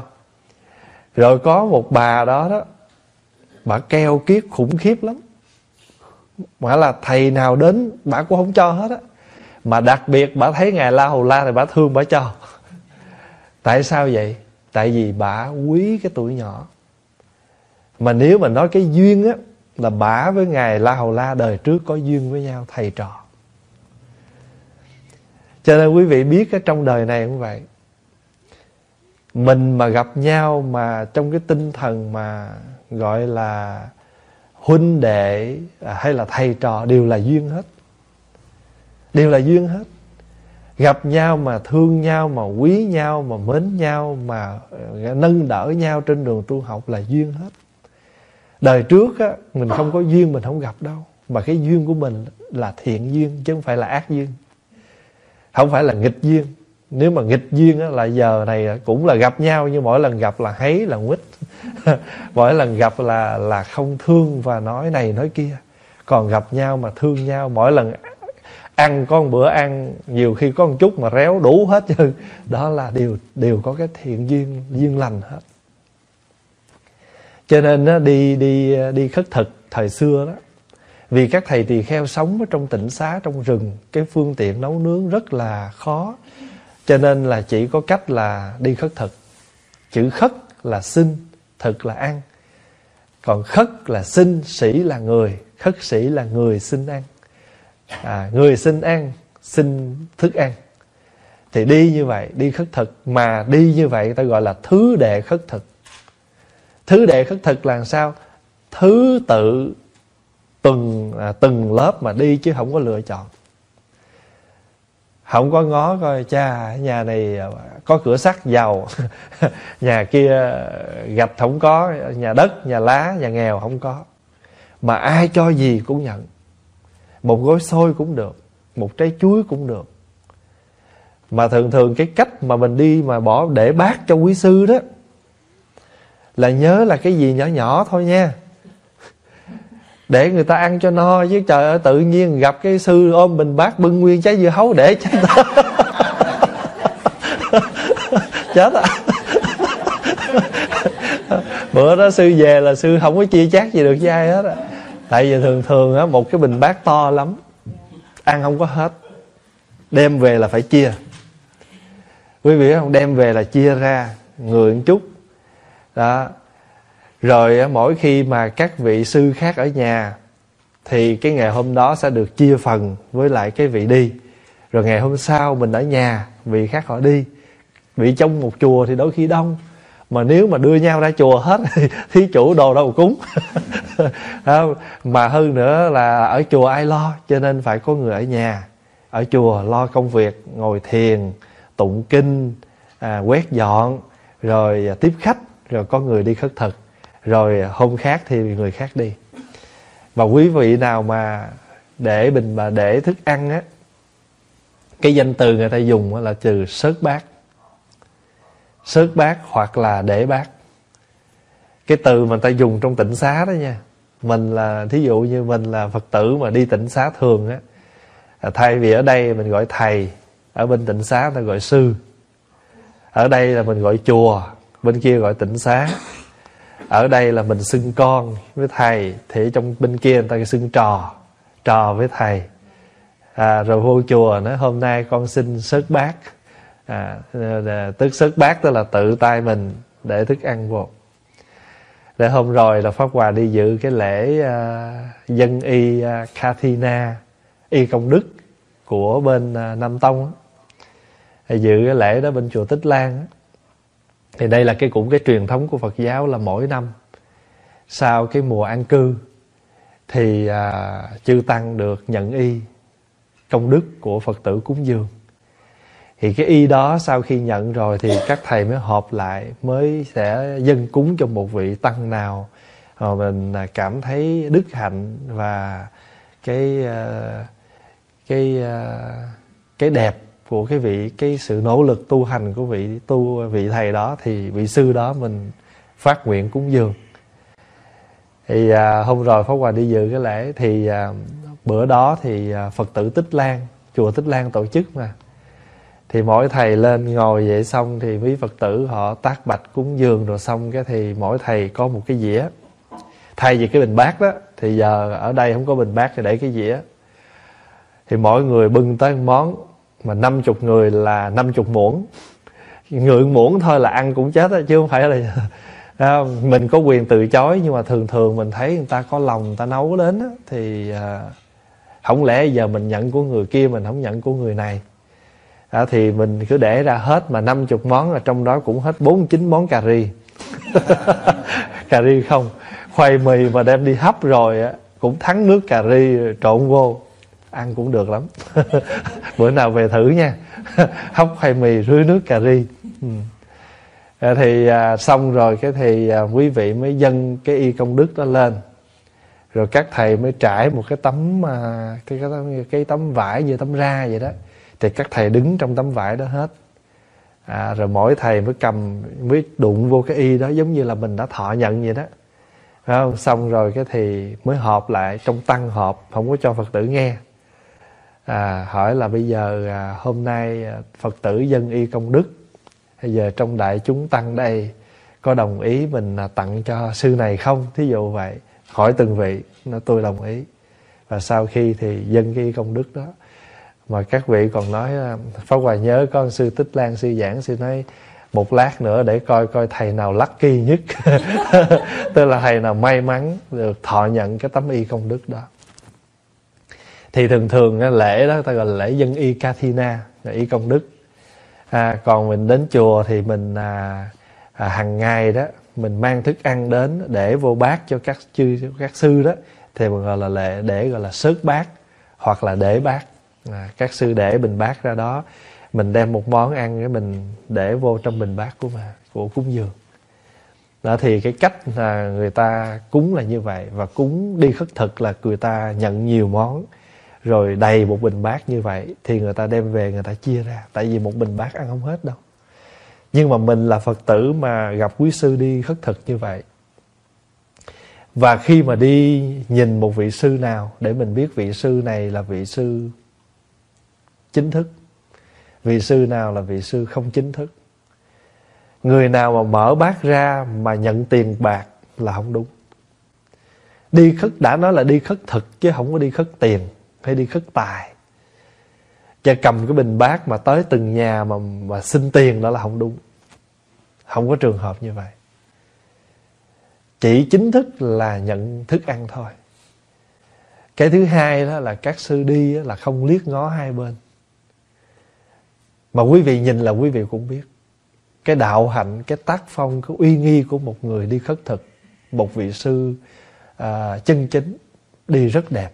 Mà từ cái hình ảnh mình nhìn cái hình ảnh đó mình phát tâm. Hồi nhỏ là pháp hòa thích lắm. Mỗi lần mà thấy quý sư mà ôm bác đi khất thực là trời mình đứng mình nhìn một cách say sưa. Thích lắm. Và lúc nào có tiền á, là cũng mong là mình được gặp quý sư để mình mua thức ăn mình cúng dường. Hồi nhỏ mình à, mình mình thấy người ta làm mà mình đã mình thích như vậy. Lúc nào mà thấy quý sư mà đi khất thực á, trong túi mà có tiền là thí dụ 5 đồng thì mua được 5 trái chuối hay là mua được 5 gói xôi là đến cúng dường từng vị mà rất là thích hạnh phúc lắm. Mình được cái cơ hội cho nên người ta nói là đi xin để làm cớ hóa duyên là như vậy đó đi khất thực để làm cái cớ để mà hóa độ cho người. Tại vì nó có nhiều khi người chưa phát tâm. Cho nên quý vị thấy trong kinh không? Cái hạnh của bồ tát phải không?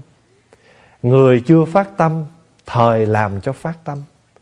Người đã phát tâm rồi, thời làm cho phát tâm thêm sung mãn. Người chưa ngộ, thời làm cho ngộ. Người chưa hiểu, thời làm cho hiểu. Người chưa biết tu thời làm cho họ biết tu. Cho nên nếu mà mình nhìn cho kỹ thì mình thấy cái cách sống của mình mỗi ngày đều là một cái hình thức hóa độ hết. Mình gọi là hóa duyên. Cho nên thường thường có hòa chúc quý thầy những cái dịp tết hay là những cái lúc mà chúc cầu nguyện cho quý thầy thì phật hay dùng cái từ là kính nguyện quý ngài, hóa duyên vô ngại Pháp Hòa hay dùng cái từ đó để mà cầu chúc cho chư tăng. Vô ngại là sao? Không có gì trở ngại trong sự việc hóa độ của các ngài. Mà dùng cái chữ hóa duyên là đúng duyên mới độ được, không có duyên độ không được. Có phải không? Người không có duyên mình nói không được. Mà đúng duyên nha. Có nhiều người á, khi mà còn bình thường á, mình có tới nói thì nói họ vẫn bình thường, họ không có vô nhưng mà đụng chuyện thì sao? Tự nhiên ngộ. Đúng duyên mới được. Không có đủ duyên nói không vô. Xin lỗi quý cô, ví dụ giờ quý cô muốn in kinh, hay là quý cô muốn làm cái việc gì. Không đủ duyên quý cô có nói thì nếu mà có đó, người ta cúng chừng ờ, tượng trưng, hay là thậm chí nó thôi, tôi chưa có khả năng. Nhưng mà đúng duyên rồi, tự nhiên á, tự người ta đem phát tâm ta lấy kinh ra ta in ta chép tay, làm sao đó. Tại tụng được cái quyển hồi nào giờ thấy quyển kinh là nghĩ kinh vậy thôi, chứ biết kinh nó nói gì đâu. Nhưng mà tình cờ hôm đó được cái duyên nào đó, đọc cái bản kinh đó, trời ơi, bây giờ mà biết cuốn kinh nó hay dữ dội vậy đây tự động đem đi in đi cúng dường. Quý vị thấy không? Cho nên cái chữ duyên đặc biệt lắm. Duyên là gì? Là điều kiện. Đủ điều kiện thì tự nhiên nó đến không đủ điều kiện nó không có mặt. À, cho nên mình mình mỗi ngày hóa duyên vô ngại. Thấy không? Hóa đây là hóa độ. Duyên là điều kiện là đúng lúc đúng thời. Có nhiều khi á, cái từ mà người ta thường nói á, người ta gọi là cái gì? Kim không có chích mình á mình đâu có biết đâu ai mà gặp cái hoàn cảnh nào á, mới thấm được cái cái khổ của hoàn cảnh đó. Chứ còn mình nói, giờ có nói, không có, mình nói không hết, không cùng. Mà người ta có nghe thì cảm vậy thôi, chứ cũng không hiểu, không có thẩm thấu được cái chỗ đó đâu. Người nào mà có, thí dụ bây giờ mình còn cha, còn mẹ đây, mà giờ mình nghe ngâm cái câu là còn cha, còn mẹ thì hơn. Mẹ cha mất hết như đờn đứt dây, mình thấy cũng không có gì nhưng khi mình đã thật sự mất cha, mất mẹ thì mình mới thấm thía câu đó. Mẹ, cha mất hết như đờn đứt dây. Đờn đứt dây có ngày sửa được. Cha, mẹ mất rồi, muôn thuở tìm đâu. Lúc đó mình mới thấm cái câu đó. Chứ còn lúc mình còn cha, còn mẹ, mình thấy đâu có gì đâu. Nói như vậy đó.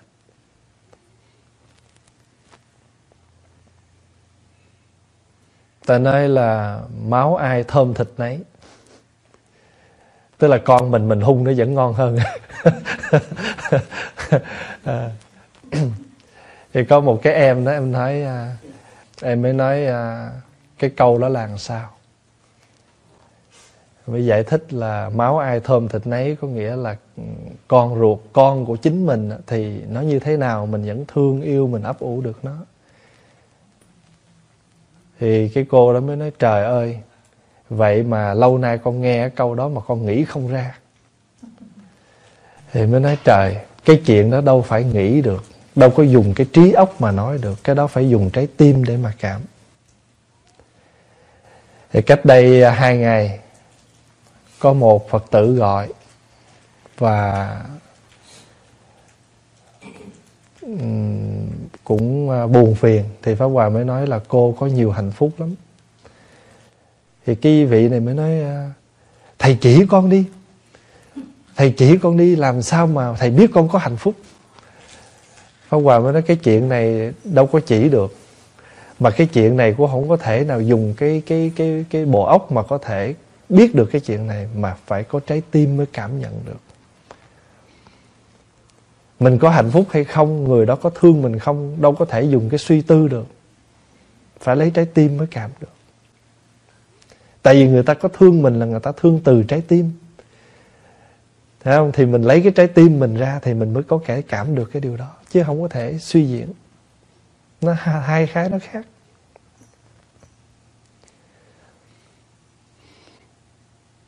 Cho các thầy à, Các thầy tỳ kheo Đi khất thực là ba nghĩa. Tỳ kheo ba nghĩa. Phá ác, Bố ma, khất thực. Và Pháp Hòa giải thích thêm cái chữ mà gọi là Thế nào là đi khất thực. Ý nghĩa đi khất thực là vậy. Cho nên quý vị nhìn, đừng nhìn quý thầy đi khất thực. Quý vị nói các sư này tiêu cực quá.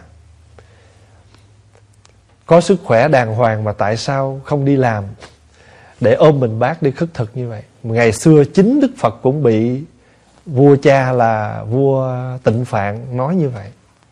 Ông không thèm ra đó. Ông nghe đồn nói trời ơi Phật bây giờ ôm mình bác đi xin ăn Ông không thèm nhìn đó ông nói trời ơi dòng dõi của ta đâu có đến mức độ mà khủng khiếp như vậy mà ngày nay à, sĩ đạt ta làm nhục gia tộc thích ca quá đi. Ăn xin một mình không đủ còn dẫn nguyên đàn đi mà đi ngơ ngơ ngoài đường nữa chứ ông nghe là ông nghe về tới khanh ca tỳ la, ông không có ra. Thì khi đó thấy đức phật ôm cái bình bát, ông rưng rưng nước mắt. Và ông nói, Sĩ Đạt ta ơi, con có nghèo thiếu gì thì con nói với ba chứ. Sao mà con làm chi cái chuyện mà không thể chấp nhận được? Rồi lúc đó đức phật mới giải thích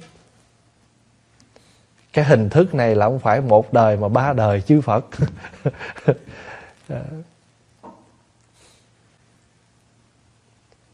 Ăn như vậy.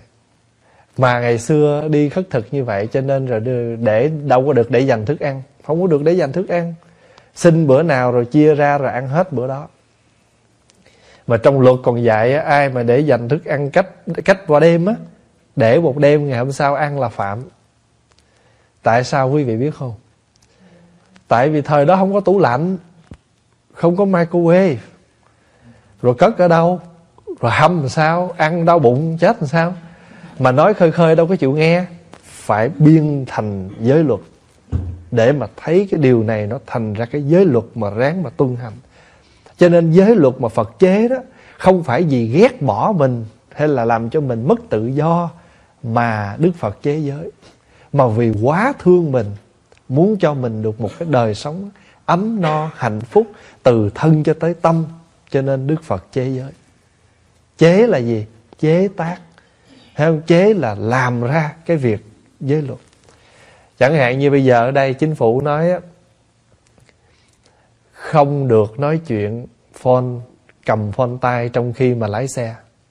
Phải không? Bây giờ thành luật rồi trước kia là không có, mình vẫn được quyền nói phone bình thường, nhưng khi mà cái việc này nó trở thành ra một cái tai nạn quá lớn. Quý vị mà thỉnh thoảng quý vị coi mấy cái video clip mà trong mấy cái máy quay ở đèn xanh, đèn đỏ, họ quay lại những cái cuộc đụng xe mà do nói cell phone đó, khủng khiếp lắm. Lâu lâu là pháp hòa được phật tử gửi cho một cái clip đó coi. Mà họ còn dặn, nếu thầy sợ, thầy đừng coi. gửi cho coi mà nói câu đó, tại nó khủng khiếp quá đi. Có những cái vụ tai nạn do nói cell phone mà mình coi một cái là quý vị nào mà mà yếu yếu đó, coi là có thể mất ngủ đó. sợ quá mà mất ngủ. Cho bây giờ đó, mà nếu mà nói khơi khơi không được, phải đưa ra thành luật. Mà phạt nhẹ cũng chưa đâu, phạt cho nặng. Để chi? Để mình sợ cái phạt đó mà mình tránh như vậy thì cái vấn đề luật lệ mà được chế ra trong một cái đất nước á, cũng không phải là có nguyên do. Không có nguyên do. Cho nên Pháp Hòa nhớ trong giới Bồ Tát cũng nói à, Đức Phật phóng quang Phóng quang đây là vì có duyên cớ, Có nguyên do, Chứ không phải là không nguyên do. Mỗi khi mà Đức Phật làm một cái việc gì là có nguyên do. Nhưng mà bởi vì tuệ giác mình nhìn chưa có rõ đó, Mình không thấy. Cho hồi xưa có một vị lão, Một vị hòa thượng Làm những cái việc mà người ta nghĩ rằng không được, Cho yêu cầu là phải viết thư lên Để mà phản bác cái chuyện đó. Thí dụ vậy. Thì khi mà các vị đưa qua cho thầy à, Hợp ý với thầy viên chủ, Thầy mới nói, Các vị ơi, quý ngài lớn mà làm một cái việc gì đó, quý ngài có cái nhìn của quý ngài cái tuệ giác mình chưa có bằng quý ngài để mình phán xét cái việc làm quý ngài đâu. Mình hãy để quý ngài làm, mà nếu mình có thì mình có thể mình hội ý, mình góp ý, mình chỉ hội ý thôi. Để coi quý ngài có giải thích cho một phần nào để cho mình hiểu, để mình thông cảm với quý ngài. Chứ còn mình chưa đủ cái cái cái tuệ giác để mình phán xét. Cái đó là cái cái hành xử của một cái người nhỏ đối với một người lớn. Cho quý vị thấy không? Đức quan thế âm được ca ngợi xong thì ngài vô tận ý liền cởi chuỗi anh lạc, giá trị trăm ngàn lượng vàng dâng lên tặng cho đức quan âm. Đức quan âm dám nhận không? Không dám nhận. Lúc đó Đức Phật mới nói là sao? Này quan tham Bồ Tát, hãy nhận đi. Vì thương hàng tứ chúng mà nhận. Lúc đó quan tham Bồ Tát mới dám nhận. Và khi nhận rồi thì chia làm hai. Một phần dân cho Đức Đa Bảo Như Lai, Một phần dân cho Thích Ca Như Lai. Hình ảnh rất đẹp. Hồi nhỏ đó, Mình tới nhà hàng xóm chơi. Hàng xóm đưa ra cho dĩa bánh. Có dám nhận liền không? Đâu có đâu. Phải nhìn qua ba ăn cái nhìn qua mẹ ăn cái ba mẹ gật đầu cho nhận thì mình mới được nhận đúng không? Ở Việt Nam mình là vậy. Và cái cái cái truyền thống của người Việt mình là vậy. Có phải không nè? Đức Quan Âm sống rất Việt Nam. Là dân cho chuỗi anh lạc vậy mà không nhận. Đến khi nào sư phụ mình nói Đức Quan Âm nhận đi. Được phép nhận. Cho nên quý vị mới thấy á, nếu mà mình nhìn kinh Phật á, với một cái cặp mắt à, à, cảm thông và rất đầy cái tình người như vậy mình thấy Bồ Tát hành xử như vậy đó Bồ Tát rồi mà vẫn hành xử như vậy Thì mình học hạnh Bồ Tát là học cái gì? Học mấy cái đó đó Chứ đâu phải là cái chuyện mà cầm cái ly nước Rồi đợi nhúng cái nhành dương Rồi rảy cái bên này tắt lửa Rảy cái bên kia uh, tắt sống đâu cần. Những cái công việc hàng ngày mình sống mà mình Biết trên, biết dưới Biết phải, biết trái Thì rất đẹp.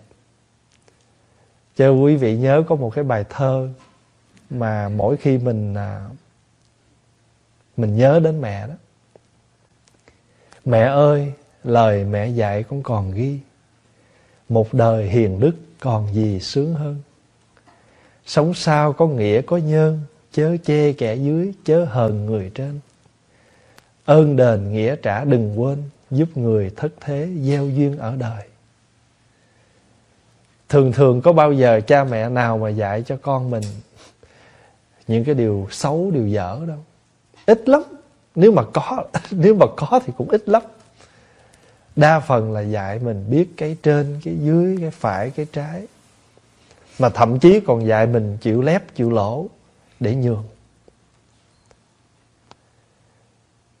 Cho nên cái hình ảnh của cái việc mà Bồ Tát à, nhận chuỗi mà phải đợi Phật Thích Ca đó mình mình mình nhìn rất là dễ thương? Bồ Tát mà cũng hành xử vậy. Chứ Bồ Tát có làm gì đâu. Rồi Pháp Hòa thấy ờ, cái cách sống Việt Nam mình hay như vậy. Chứ ai cho cái gì phải đợi phép mới được. Bây giờ ai mà phone lên mà muốn cái gì Pháp Hòa cũng nói dạ để Pháp Hòa phải thưa qua thầy viện chủ, khỏe lắm. Cái có gì thầy lãnh mình khỏi lo.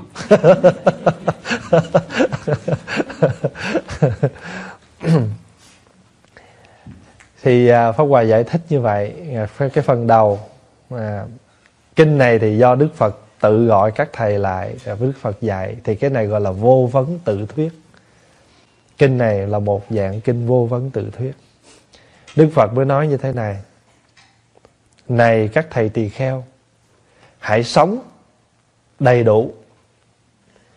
Phật khuyên trước, Phật nói, quý thầy hãy sống đầy đủ, giới hạnh, Giới bổn. Giới bổn là gì? Tức là những cái sự thọ giới của mình đó. Ai thọ bao nhiêu giới thì ráng giữ bao nhiêu giới. Rồi từ cái giới bổn nó chế tác ra được giới hạnh. Đầy đủ giới hạnh Giới bổn Sống phòng hộ. Phòng hộ là sao? à, phòng hộ tức là luôn luôn mình phải um, phòng hờ và hộ trì các căn trong cái việc tu hành của mình hàng ngày mà chỉ cần mình phòng hộ được sáu căn mắt tai mũi miệng thân ý là mình có hạnh phúc lớn lắm Bây giờ Pháp Hòa nói ví dụ như ngày xưa mình chưa biết tu, mình chưa học Phật. Mình không có biết phòng hộ cái lỗ tai mình, có con mắt mình. Cho nên thôi, một ngày không biết nhìn bao nhiêu người mà mình bực bội. Không biết bao nhiêu và những cái tiếng để mình, gọi là, khó ưa để mình ghét bỏ. Rồi thể mà nó ngộ lắm. Cái tai mà nghe là miệng nói. à không bao giờ mà nó tạo nghiệp bởi một căn đâu nha một căn mà nó tiếp xúc rồi là nó tạo nghiệp cái căn thứ hai cho là cái lỗ tai mà nghe rồi á, ha, thí dụ ta nói ta chạy vô ta nói, anh anh anh thấy cái bà đó đó bà sắp sửa vô đây nè. Mình nghe như vậy thôi là lập tức đau đau. À, là bắt đầu mình buông bỏ hết mình nói coi tiệm giùm tôi khác nha để tôi ra đây. Tưởng nó làm gì đi coi. Thành thử ra cái căng tay mà nó nghe rồi á nó biểu cái con mắt phải đi nhìn. Tai mắt mà nhìn rồi lặng lát vô làm cái gì tiếp? Cái miệng nói trời đất ơi thấy không? Bởi vậy người ta nói không có sai mà. Nó khó ưa thiệt à. Cho quý vị mới thấy á, đức phật, mà đức phật là một vị thầy mà khuyên đệ tử tu bằng cách là phòng hộ sáu căn, cho nên đầy giấy trong kinh. Tụng trong kinh mà nhiều lúc Pháp Hòa nói, trời ơi, nói nghe. Mình phát mệt luôn. Lúc nào tụng trong kinh, nói tới nó luôn, hồi rồi Phật cũng nói cái chuyện phải phòng hộ phòng hộ con mắt, phòng hộ cái tai, cái mũi, cái miệng. Thí dụ bây giờ ngửi cái mùi mà thơm coi. Có nói không? Nói liền, trời gì thơm dữ vậy? Rồi cái gì mà hôi quá thì nội cái đi xe thôi. Đi xe đường trường mà đi ngang một khu ruộng, khu đồng nào mà buổi chiều mà cống nó ra, hay là cái con gì mà nó nó cái con cân ở đây mà nó chết đấy. Là thế nào cũng phải hỏi, phải nói à. Đó, thành thử ra mình mới thấy á khi mà ngồi một quán chiếu mà tư duy thì mình mới thấy rõ ràng. Một căn mà nó tiếp xúc á, là nó bắt cái căn khác phải làm việc theo. Cho ngày xưa có một vị thiền sư ngày ngồi ngày tu á, thì đệ tử tới nói bạch hòa thượng hòa thượng tu làm sao? Hòa thượng chỉ con tu vậy Ê, thì à, hòa thượng nói tôi nói ví dụ có một con khỉ nó ngồi ở trong nhà rồi có sáu con khỉ ở ngoài ở ngoài cửa sổ. Hễ con khỉ ở ngoài nó kêu chiếu chéo thì con khỉ trong này nó cũng kêu chéo chéo. Thì cứ đáp đối đáp bên kia ở ngoài réo thì trong réo. À thì vị đệ tử đó mới nói à, bạch hòa thượng nếu mà các cái con khỉ của con nó ngồi yên hết thì sao? Thì hòa thượng nắm tay người đệ tử nói chéo chéo ta với ông đã gặp nhau rồi. Không? Con khỉ ngồi trong là ai? Là ý của mình, là mình. Sáu con khỉ ngoài cửa là sáu căn. Hễ cái con khỉ nào mà nó réo là mình đáp à. Thí dụ ngồi đây nha, chờ bao nhiêu cặp mắt hướng lên đây nha. Mày chỉ cần ở đằng sau đó làm cái rầm có bảo đảm. Là thế nào con mắt của mình á, con khỉ ở phía sau nó nó réo một cái á, là con khỉ này phải quay lại coi cái gì vậy? Tức là mình chưa có định mình nghe một cái gì khác lạ là bắt buộc mình phải ngó theo, mình phải nhìn theo, mình phải nghe theo. Đó. cho nên đó là phật mới nói phải sống phòng hộ. Đó là mình nói nhỏ nhẹ đó nha, chứ còn nhiều cái thứ phòng hộ khác lắm. Thí dụ như bây giờ đó, mình đi ra đường mà mình mình đi ra ngoài mà đi một mình mà không có phòng hộ là nguy hiểm lắm mình đừng có nghĩ là mình bây giờ là mình à, à, đầy đủ à, gọi là áo giáp không có đâu. Người ta biết hết áo giáp mình mấy nút người ta biết người ta bấm ra hết phải không? Nguy hiểm lắm.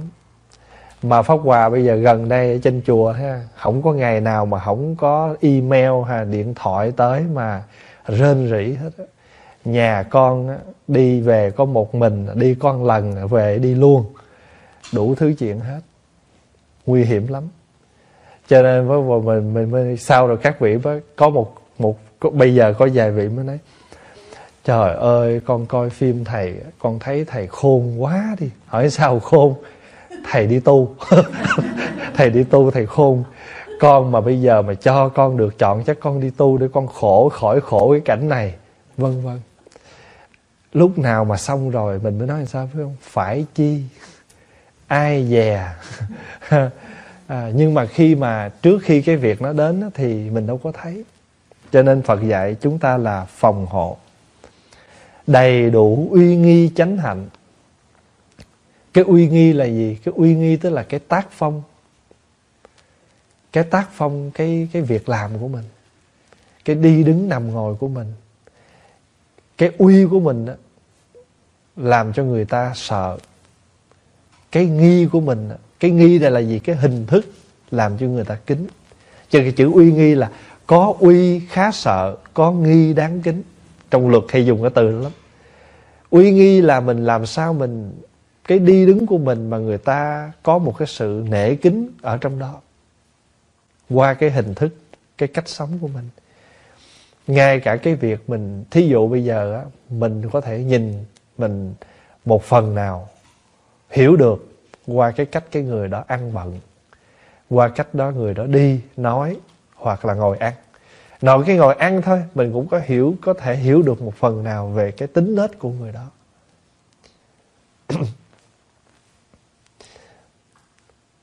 Cho nên thường thường ngồi ăn ở trong chùa như mấy chú buổi chiều Pháp Hòa hay cố gắng tranh thủ xuống ăn cơm chiều với các chú thì à, mỗi khi mà ngồi ăn cơm á, thì Pháp Hòa hay để ý Pháp Hòa nhìn xuống. Để ý coi ngày hôm đó đệ tử mình mỗi một người ăn cơm với một cái trạng thái. Em nào mà lo lắng học hành ăn cơm với cái trạng thái khác. Em nào mà nó vui quá nó thưởng thức quá nó cũng có trạng thái khác. Vì cái tập khí mà cái thói quen của tuổi trẻ ngon quá cái anh ngồi ảnh enjoy mà lắc lắc vậy nè. Không? À, có nhiều anh mà ăn bữa nào mà đồ thức ăn mà ngon quá mà bữa đó à, người ảnh cũng thoải mái homework ít ha. Rồi à, mọi việc cũng đâu vô đó cái ảnh vừa ăn mà ảnh vừa thưởng thức rồi có khi chân ảnh lắc nữa chứ. Cái hòa nhìn xuống và nói coi chừng cái chân nó đi quỳ hương nha tại thường thường là không được lắc chân ngồi không được lắc chân à, mà các chú biết hết á thường ăn cơm là pháp hòa không cho để chén cơm trên, ở trên bàn rồi đưa cái miệng xuống múc. Pháp hòa không có cho. Lúc nào ăn cơm cũng phải cầm cái bát lên và múc ăn đàng hoàng chứ không được để cái tô cơm ở trên bàn ăn như vậy. Mà mỗi khi mà thấy là phải hòa nhắc, mà cứ quên hoài. Làm biến cái kiểu thích để cái tô xuống rồi cứ ngồi dựa cái người vô cái bàn rồi cứ ngồi ăn vậy là phải hòa không cho. Mà mỗi lần thấy là phải nhắc. Thì mỗi người mình đó ai cũng có một cái tập khí. Cái tập khí sống mặc dù nó không tội lỗi gì hết nhưng mà nó không đầy đủ cái uy nghi của một người xuất gia. Thì mình phải nhắc. Phật tử cũng vậy. Mình đến chùa mình có cái uy nghi của mình. Thí dụ như à, lên chùa thì mình nói chuyện nhỏ tiếng nhất là trên chánh điện nói chuyện nhỏ tiếng à, hay là mình mỗi lần thắp hương thì phải cầm cái hương cho nghiêm chỉnh. Thắp cây hương lên rồi xá phật cấm một cây thứ nhất vô rồi đi ra phía sau cắm ba cây khác thì phải đưa cây hương cao lên chứ không được cầm hương ở dưới rồi đi theo cái chiều tay đánh của mình. Nó không có đủ cái cái cái đẹp của một người cầm cái hương dân cúng thí dụ vậy. Hay là cái hương thấp lên rồi thì không nên lấy miệng thổi phải lấy tay quạt quạt thôi chứ không được cầm cái nhang mà quơ nữa. Quơ như vậy rồi nó nó nó văng nó trúng rồi cháy nữa. Cho nên thường là lấy tay quạt. Đó, đó đều là những cái quy nghi hết. Đèn cầy thắp lên rồi muốn tắt lấy đồ chụp. Không có thổi. Hồi xưa là ngay cả đèn trên bàn phật là không được lấy tay mà quạt nữa. Tại sao biết không? Tại vì khi mà những cái ánh đèn sáng ở ngày xưa, ở xứ nóng thì thường có những cái con um, mấy cái con mà nhỏ nhỏ nhỏ nó bay xung quanh á, thì mình quạt như vậy á, rủi nó bay vô trong cái đèn nó chết. À cho nên thường là lấy cái đầu chụp lại. Mà chụp như vậy nó cũng có cái hay là khi mình chụp như vậy đó, là cái ngọn, cái tim đèn á, nó thật sự nó tắt luôn, nó không bị cùng ngày mai mình thắp lại cái tim đèn nó còn. Quý vị để ý hôm nào quý vị tắt đèn, quý vị quạt tắt dày hoặc là ụp chụp nó rồi mà vợ dở nó lên mà cái ngọn, cái tim đèn nó còn, nó cháy ngúng ngúng xuống ngày mai mình thắp lại khó hơn. Cho nên thường chụp cái đèn, chụp cho thiệt kỹ, thật sự tắt rồi mới dở ra thì cái tim đèn nó tắt và ngày mai mình thắp lại mới được. Thí dụ như vậy. Cho nên tất cả đều phải có sự để tâm và mình à, mình à, cái uy nghi của mình thấy sự nguy hiểm trong các lỗi nhỏ nhặt. Cái này trong giới bồ tát đó, gọi là giới khinh đó. có nhiều khi mình thấy cái chuyện nhỏ nhặt lắm mình không để tâm. Nhưng mà mình đâu có mình mình quên một điều là cái nhỏ nhặt đó lâu ngày nó thành cái lớn. Mình nếu mình không có quan tâm là nó thành một cái quơ một cái lớn đó.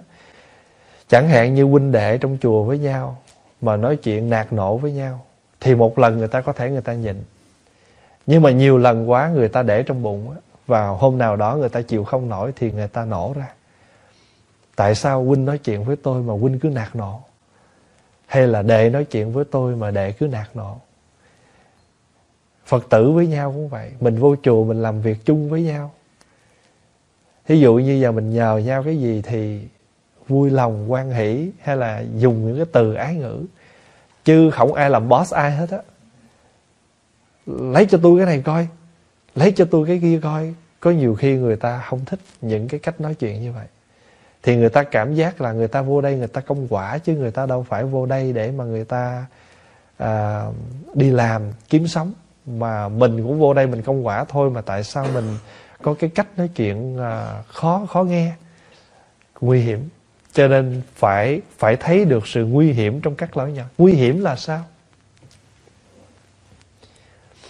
Ở mặt sâu á, thì mình bị tổn phước, tổn đức. Ở mặt cạn á, là mình sẽ mất tình cảm. Từ từ người ta không thương mình, người ta cảm thấy là mình khó chịu, mình không có được dễ thương. Và cách nói chuyện của mình không có được chấp nhận. Cho cái nguy hiểm là đời này mình cũng bị mất cái người người bạn mình bị sự ghét bỏ của người khác. Và trong cái sự tu hành thì mình bị tổn giảm phước đức. Cho nên Phật dùng cái chữ nguy hiểm là vậy. Mà mình đâu có thấy. Mình nghĩ mình nói như vậy là mình đúng, mình hay. Tại vì vô đây là ai cũng phải dưới cái sự à, quản lý của mình, thí dụ vậy. Không phải đâu. Cho nên quý vị biết á, mình có phước lắm mình mới làm chủ. Làm chủ phải có phước mới được nha không có phước, không có làm chủ được đâu. Tại vì có có phước á, mình mới làm chủ công nhân, mới cai quản được tiền bạc, mới coi được cả cái tiền. mình có phước, mình mới có được những người làm dễ thương, trung thành, thì nên ráng giữ cái phước đó. Đừng để tổn giảm cái phước đó. Ở đây có mấy vị à, có mấy vị mà làm à, làm việc mở cửa làm ăn. Và hòa thấy rất hay là biết ưu đãi những người trong tiệm. Lâu lâu biết uh, mua vé đãi hết những nhân viên đi chơi. À, đóng cửa tiệm cho nhân viên được đi chơi. Rất hay. Làm mà không có bị à, à, biết coi cái người làm như người bạn như người trong nhà. Hay lắm. Chân chánh lãnh thọ và học tập các học giới. Mỗi người chúng ta nếu mà là đệ tử phật á, đều phải có học giới hết. Học giới là gì? Là mình phải nhận giới đó. Thí dụ bây giờ quý cư sĩ phật tử thì nhận năm giới. Không giết người hại vật không gian tham trộm cắp không tà hành ngoại tình không nói dối lường gạt không rượu chè xì ke ma túy hút sách vân vân giữ năm cái giới đó đó là học giới của cư sĩ. Rồi tiến lên bước nữa tháng mình tới chùa tu lần thọ tám giới của người xuất gia. Thì cũng giống như năm giới đó cộng thêm ba giới nữa. Không đeo vàng vòng không sức dầu thơm à, không à, nằm à, ngồi trên giường cao rộng lớn tốt đẹp không à, đờn ca sướng hát. À, cái thứ tám là không à, à, ăn à, ngoài giờ đã ấn định. Tám giới đó một giữ trong 24 giờ đồng hồ. Sau 24 giờ mình xả đừng lo. Mới nghe mới nghe tám giới mà không được đừng ca sướng hát té ho.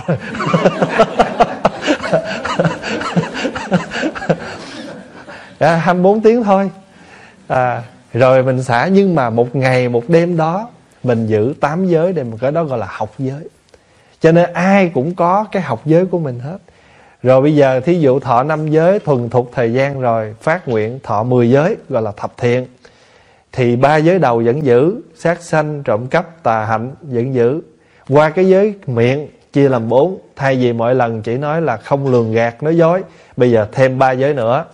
Không đâm thọc à, đâm bị thóc thọc bị gạo nha à, tới đằng này nói theo đằng này tới đằng kia nói theo đầu kia cái đó gọi là hai lưỡi lưỡng thiệt. Giới thứ kế của miệng là gì? Là không nói lời chửi rủa mắng nhiếc. Rủa xả người ta không nên nói. Cái điều tựa của cái miệng là gì? Không nói lời dụ dỗ. Thấy người ta có của ngọt ngào dụ cho sạch hết rồi cái hất hủi ví dụ vậy. Không có. Cái miệng có bốn giới à, ý của mình có ba giới là tham sân si. Vậy thì ba nghiệp thân miệng ý. Thân miệng ý chia ra thành 10 giới. Thân có ba giới miệng có bốn giới ý có ba giới. Cho nên tu thập thiện là tu ba nghiệp đó. Không? rồi đó bây giờ ai thọ 10 giới đó rồi á phải nghe kinh thập thiện. Phải học kinh thập thiện cho kỹ.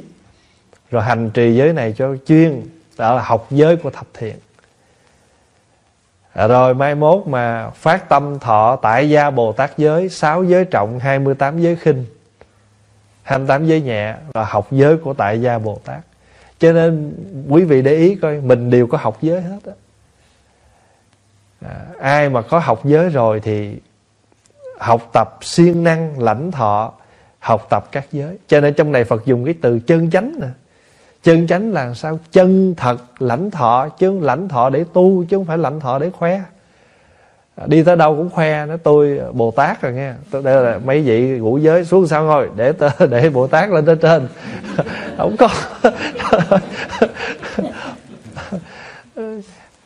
Người ta nói là Bồ Tát á, Phải không? Bồ Tát á, Là phải nhường cái tốt cho người cái chỗ nào mà khó khăn để mình ngồi cho, biết tại sao không?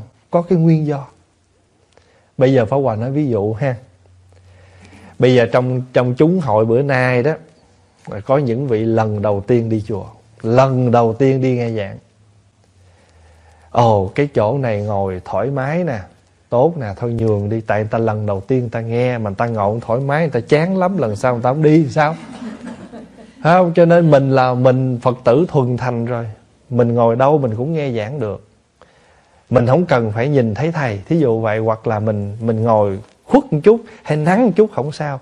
Nhưng mà cái người người ta sơ phát tâm á, cái sự chịu đựng và cái chữ cầu pháp người ta chưa đủ, chưa nhiều. Chứ không phải nhường cái tốt để cho cái tâm cầu pháp người ta thêm mạnh. Người ta nghe rõ, người ta hiểu sâu, tâm cầu pháp người ta tha thiết thì mình thành tựu. Tại vì bồ tát là cái người muốn nâng đỡ người khác tu mà. Không nói như vậy có nghĩa là nâng đỡ người khác tu mình khỏi tu. À, không phải nói kiểu dạ thần nấu ai ăn ăn thần ăn mặn. Không phải vậy. À, không. Nó nói tôi làm hạnh bồ tát ai thích ăn tôi nấu cho ăn nhưng mà đừng biểu tôi ăn. Không phải cho nên uh, vui lắm. Hôm rồi phó hòa cứ gặp một vị hòa thượng.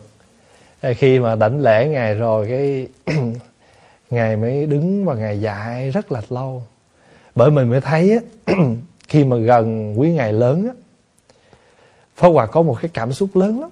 Khi mà gần quý ngài lớn Tự nhiên mình có một cái gì giống như là người con Mà được ngồi bên người cha vậy đó. Nghe người cha dạy dỗ từng ly từng tí mà mình phải có cái tâm đó cái cái, cái tâm cầu học chân chánh như vậy á thì cái lời dạy của các ngài á mình nghe mình mới thấm. Chứ không thôi mình nói trời ơi rầu muốn chết lâu lâu gặp mấy ông già ông nói. Không phải vậy. Chớ khi mà mình gặp lúc nhỏ mình sẽ nghĩ như vậy đó. Lúc nhỏ mình sợ gặp quý ngài lớn lắm. Tại sao biết không? Mỗi lần gặp là bắt đầu các ngài giảng. Nói tràn gian đại hải cái mình nói trời ơi khổ ghê vậy đó. Gặp cái là bắt đầu nhưng mà cái cái tâm trạng này là cái tâm trạng ngay cả hồi mình còn nhỏ cũng vậy. Mình sợ gần ông bà lắm. Có phải không? Mà nhiều khi mà ông bà muốn gặp mình á, phải kiếm cớ. Mua bịch chè, bịch gì đó, cái dụ mình lên cho mình ăn để ngồi đó nghe giảng. Nhưng mà mình ráng mình ăn chè cho lẹ rồi mình đi. Thầy viện chủ thấy kể hồi xưa sư ông vậy đó. quý vị biết ở Việt Nam mình mà lâu lâu mà khui được một hộp trái giải á, trái giải lon là quý lắm á. Mà lâu thiệt lâu người ta mua được một lon trái giải người ta đem cúng cho hòa thượng mà hòa thượng đâu có ăn. Hòa thượng xuống kêu quý thầy nhỏ lên tại buồn lắm trong cốc lẻ loi không ai vô á. Tới tới giờ cơm bưng cho mâm cơm thỉnh hòa thượng dùng cơm rồi lui trưa vậy đó cứ không ít khi nào mà ngồi chơi với người lớn thì người lớn buồn cho nên mỗi lần có cái gì thì người lớn hay à, kêu người nhỏ lên để mà có cơ hội ngồi ăn nói chuyện. Mà thầy nói mỗi lần mà lên mà khui hộp trái giải mà ăn á là thầy ăn cho lẹ rồi thầy đi. Thầy nói dạ con có việc. Thầy nói giờ thầy mắc quả báo. Thầy nói vậy đó bây giờ thầy mắc quả báo bây giờ là nhiều khi thầy ở một phòng cả ngày cả mình đứa nào vô hết rồi muốn nó vô là phải kiếm cớ thầy viện chủ bây giờ muốn gặp mấy ông nhỏ tiểu nhỏ nhỏ là phải biết cái gì không? Lâu lâu tối nay thầy chở tụi con đi ăn pizza nghe là bắt đầu quấn quýt với sư ông. À mới mới đây đây mới cách đây mấy ngày mấy chú nói mấy chú thích hang ngồi rau với sư ông lắm. Tại vì được sư ông cho ăn pizza. Thí dụ vậy. Chơi cái người cái đó là tất cả cho nên đó, quý vị thấy trong chùa mình sống cũng giống như một cái gia đình vậy cũng có ông nội, cũng có cha, rồi cũng thương các đệ tử, thương các cháu giống như mình thương con cháu mình trong nhà vậy. Hồi hồi mấy chú nhỏ thì quấn quýt bên mình, tối rồi lên phòng rồi thầy ngủ. Bây giờ lớn rồi thì không thích nữa. Mà bây giờ là giống như là nhìn thầy là như thầy, sợ, thương, nhưng mà ít có dám tới gần. Có chuyện gì mới tới thôi. Bây giờ là những những vị nào mà lớn hơn mà trẻ trẻ có thể tâm sự có thể nói chuyện được. Rồi bây giờ mà mỗi lần muốn gặp mà, mà lâu lâu mà nói chuyện với các chú là có cái gì đó trên phòng hay là phó hòa xuống lầu cái đó cũng là một cái cái cái à, cái cái, cái, cái tâm lý chung và mỗi cái tuổi tác nó có cái thay đổi. Thì khi mà đi gờ mình gặp được quý ngài lớn hồi nhỏ mình sợ nhưng mà khi mình lớn một chút á thì mỗi lần gần quý ngài thì từ cái đức hạnh tu hành của quý ngài á, mình cũng cảm nhận được một cái sự an lành. Ngồi dưới các ngài mình cảm nhận được điều đó. Và các ngài dạy cho chúng ta những cái điều hay lẽ phải mà hồi nhỏ mình không có để tâm. Bây giờ mình ngồi mình nghe lại mình thấy thấm.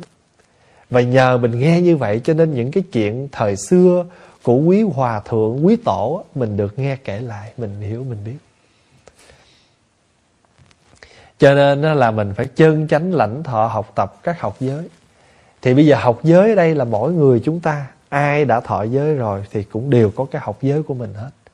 Và cố gắng làm sao mình nghiên cứu cái học giới của mình. Thôi bây giờ nói xa nói nhiều nói gần là năm giới.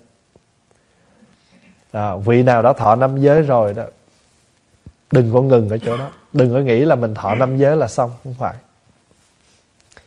phải nghe năm giới cho kỹ. Hành trì năm giới như thế nào? Cho quý vị phải nghe những cái bài giảng hay đọc những cái quyển sách nói về tam quy ngũ giới. Để bằng chi biết không? Mình biết cái học giới của mình cho rành á, người khác có thắc mắc, người ta hỏi á, thì chúng ta có cách chúng ta trả lời, chúng ta giải thích cho người ta hiểu. Rồi bây giờ mình cũng khuyến khích người ta tu thì mình cũng phải có cách mình nói sao cho ta hiểu năm giới nên ta tu chứ. Chứ gặp ai cũng nói quy chưa quy y đi. Rồi hỏi quy là sao nói quy y là có pháp danh đó. Nói nói, nói, nói khơi khơi vậy đâu có được. Rồi có nhiều người nói vậy quy y là có pháp danh đó. Rồi, à vậy hả? Rồi có pháp danh vậy thôi hả? Rồi cái tới hồi người ta vô ta quỳ xuống ta nghe quy phật quy pháp quy tăng người ta nghe còn đỡ đỡ tới hồi vô năm với trời đất sao nãy nó có pháp danh thôi mà. Bây giờ bây giờ sao có tới cái vụ này nữa đây ừ, thành nữa mình không có hiểu được cái học giới của mình thì mình nói không có rõ. Và phải có cái học giới. Rồi bây giờ nè, phật mới đưa cái ước nguyện đầu tiên.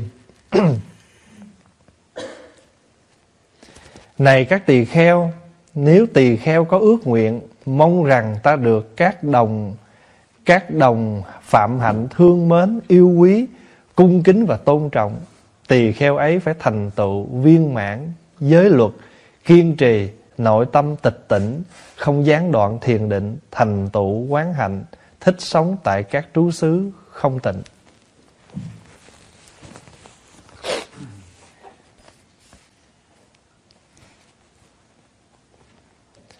Cái điều đầu tiên á Phật cũng tâm lý lắm Mình vô chùa mình tu rồi á Nhưng mà mình tu chung với mọi người Thì mình biết mình muốn mọi người thương mình Muốn không? Ai muốn chọc ta ghét đâu Muốn người ta thương mình Cho nên cái điều đầu tiên nè Phật nói nè Mong rằng các đồng phạm hạnh thương mến, yêu quý, cung kính, tôn trọng. Cái chuyện rất bình thường. Mình sống trong đời là mình muốn người ta thương mình, người ta quý mình, người ta trọng mình. Mà xin thưa đại chúng là chọc người ta ghét dễ lắm. Làm người ta thương khó, khó lắm. Muốn mà người ta thương mình á là một cái điều khó còn muốn người ta ghét mình rất dễ Không có khó Cho nên mới nói là rác rến ở ngoài thì nhiều chứ còn hột xoàn ờ, vang vòng ngoài đường cho mình lượm ít lắm. Đi ra đường mà kiếm đồng bạc lượm đâu phải dễ. Phải không? Còn cái chuyện mà mình muốn hút rác vô nhà, lúc nào cũng có. Thậm chí nhà mình á, lâu lâu mình quét, mình hy vọng có có rớt vài chục ở đâu, không phải chuyện thường đâu. Phải không? Nhưng mà muốn quét nhà mà có rác coi lúc nào cũng có. Cho từ đó mình mới biết á. Có một lần á một chú mới quét cái nhà xong. Pháp Hòa vô và thấy không sạch. Pháp Hòa biểu quét nữa. Chú nói con quét rồi. Cái thì Pháp Hòa nói không, con quét lại đi. Cái chú cầm cái chỗ chú quét một, ra một đống nữa. Cái chú nói, ủa sao kỳ thầy? Con mới quét một đống rồi, sao giờ quét nữa nó vẫn có rác? Pháp Hòa mới nói, con biết không? Ngay cái lúc đó là đúng cái duyên để mình hóa mà. Cho cái chữ hóa độ là vậy đó duyên, cái cái duyên để mà hóa độ, tức là đúng cái cơ duyên, cái lúc đó và cái thí dụ đó mình giảng diễn thì người ta sẽ hiểu hơn. Thì pháp hòa mới nói cái tâm của mình cũng vậy. Cái cuộc sống của mình nó cũng giống như là mình quét cái nhà. Con nghĩ là con con sạch được cái tướng bên ngoài là con mặc đồ tu, con cạo cái đầu, con ăn chay, con ở chùa. Như vậy là con nghĩ là con đã tu đó chỉ là mới quét rác cái phía ngoài thôi. Nhưng mà cái rác phía trong á, mà con chịu khó con móc nó ra móc cỡ nào cũng có hết. Quý vị có đồng ý không? Quý vị mình mà quét nhà quét thử coi. Lấy cái chổi quét ở dưới lòng cái cái cái cái bàn hay là ở dưới tủ quét hồi rồi lát quét nữa cũng có. Ở chùa mấy cái tủ mà chêm lên á thí dụ đóng xong rồi lấy miếng gỗ chêm để cho nó bằng lâu lâu quét cái đưa cái cái cán chậu cái cái thiết cái, cái cái ờ, đầu nhọn quét có nó có. Cái phó mới lấy cái dao mỏng thiệt mỏng và quơ dưới ngồi quơ cả nửa tiếng là rác biết bao nhiêu trong đó nó đi ra. Thì con người mình nó có hai cách quét nhà. Mình quét sơ và mình quét kỹ. Quét sơ là quét sơ sơ thôi rồi lao. còn mà muốn muốn quét kỹ là quét tận ở bên trong. Chứ quét sơ là quét cái tướng bên ngoài thôi nè. Đó, cái tướng mình là cái tướng cạo cái đầu cái tướng mặc cái áo rồi ăn chay rồi ở chùa đó quét cái tướng thôi. Thì bây giờ mà nếu mà mình ngồi quét cái bên trong này mới nguy hiểm mới cực khổ đó. Hay là mình đi chùa cũng vậy thì mình mặc cái áo tràng ha mình đeo sâu chuỗi nha mình cũng có quyển kinh nha thậm chí có luôn cái đải nữa. Có đủ bộ đồ nghề. Trong túi mình lúc nào cũng có sâu chuỗi với cái chuông cái mỏ để mà ai cần là mình có thể mình ứng phó. À, ứng phó đây không phải là đối phó gì nhưng mà réo diệu tướng đi tụng kinh. Là có bộ chuông mỏ liền. Nhưng mà cái đó là mới có gì? Hình tướng bên ngoài thì ngay lúc đó Pháp Hòa ví dụ như vậy là các chú hiểu liền. Các chú hiểu liền. Tại vì chú nói là chú mới quét nhà xong đã sạch. Họ nói, không, con quét đi. Thầy thấy chưa sạch? Thầy mà thấy còn chưa sạch, Cái ngoài mà thấy còn chưa sạch, Con móc ra một hồi nó còn dữ nữa. Thì thiệt, chú cất ghế lên trở lại, Chú quét ra thì chú có rác nữa. Chú mới nói, Ủa sao kỳ vậy thầy? Nhà mình con mới quét, Rồi mà tại sao có rác nữa? Thì đúng cái cơ hội để Pháp Hòa hướng dẫn. Thì thường thường ở chùa là Đôi khi trường hợp ở chùa là như vậy. Có đôi khi quét từ ở trên cầu thang quét xuống quét ngoài không rồi sau lưng cánh cửa không bao giờ mở ra quét. Quý vị có nhớ không? Hồi nhỏ là ông bà dạy quét nhà thì phải mở cánh cửa sau ra quét mà mình không bao giờ cứ bên ngoài là được rồi. Thì mỗi một lần quét nhà lúc nào hòa cũng mở cánh cửa sau, mở ra để quét. Thì pháp hòa mới kêu lại hòa chỉ thấy không? Pháp hòa mới chỉ cái phiền não á, mà nó ẩn núp ở phía sau một cái tướng trạng nào đó đều có hết. Ví dụ mình làm phật sự nè nhưng mà sau lưng đó phiền não của danh của lợi của cái gì đó nó núp ở phía sau cái cánh cửa phật sự đó ai biết? Chỉ có mình biết đã mình biết thì mình phải làm gì? Mình phải tự mình mở cánh cửa đó ra rồi mình quét nó. Chứ khỏi cần phải làm gì hết. Cho nên hôm rồi Pháp Hòa đọc sách thì có một vị tổ mới nói, cái điều quan trọng của sự tu hành là mình phải thành thật với chính mình. Mình gạt ai cũng được. Phải không? Nhưng mình không có gạt được mình đâu. Tại vì mình phiền não làm sao, mình khởi tâm làm sao biết hết cho nên những cái đó nó nằm phía sau cánh cửa của mình. Đây à, thí dụ vậy. Ngồi phía sau đây là cái gì thì ở phía sau mình là cái gì thì mình phải tự biết. Cho các ngài dạy mình đôi khi rất đơn giản. Nhưng mà chỉ một câu nói của quý ngài thôi mà có thể mình ôm mình tu cả đời, tu không xong. Cho nên cái sự mà học pháp đạo phật chia hai phần pháp học, pháp hành. Lâu lâu pháp hòa về và chia sẻ với quý vị một bài kinh, đó mới pháp học thôi. Rồi bây giờ huynh đệ mình là nỗ lực mà hành trì những cái gì chúng ta học đó đó là pháp hành. Có những ngôi chùa mà lớn người ta chia ra hai là hai vị giáo thọ. Một vị một vị giáo thọ chuyên lo pháp học một vị giáo thọ chuyên lo pháp hành. Thí dụ như bây giờ vị nào mà mỗi tuần lên học kinh, vị đó dạy. Nhưng mà kinh nghiệm ngồi thiền để làm sao rồi tại sao mình bị cái này, cái kia trong khi mình tu là phải đến cái vị giáo thọ mà dạy về cái pháp hành? Vị kia phụ trách pháp học. Cho nên trong nhà cũng vậy, có những chuyện mình có thể nói được với ba có những việc mình phải tới nói với mẹ. Tại vì ba thì đôi lúc nghiêm nghị và dạy mình một kiểu khác. Không? còn mẹ thì triều mến nâng niu dễ cảm thông thí dụ vậy. Cho có những việc mình đến với ba có những việc mình đến với mẹ. Ở trong chùa cũng vậy thầy trụ trì á, có rất nhiều phật tử và mỗi một vị phật tử người ta có một cái hay thì vị thầy trụ trì đó phải đến và tìm một cái vị nào đó đúng cái đối tượng để mà người ta à, yêu cầu và giúp đỡ làm việc. Thì ở đây cái điều ước nguyện đầu tiên là mong cho tôi được mọi người thương mến. Mình hết giờ rồi. Mới có một cái ước. Chưa thấm. Thôi bây giờ mình tạm ngưng ở đây. Rồi à, tối ngày mai mình sẽ ráng học cho xong cái bài kinh này. Lò hương vừa nhen nhúm, ý muốn nói là cái cái đỉnh hương này bây giờ cái, những cây hương mình thắp lên đó, lò hương vừa nhen nhúm.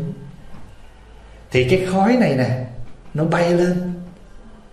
Phải không? Nó làm cho cả cái không gian xung quanh này được thanh tịnh, cho gọi là pháp giới mong huân.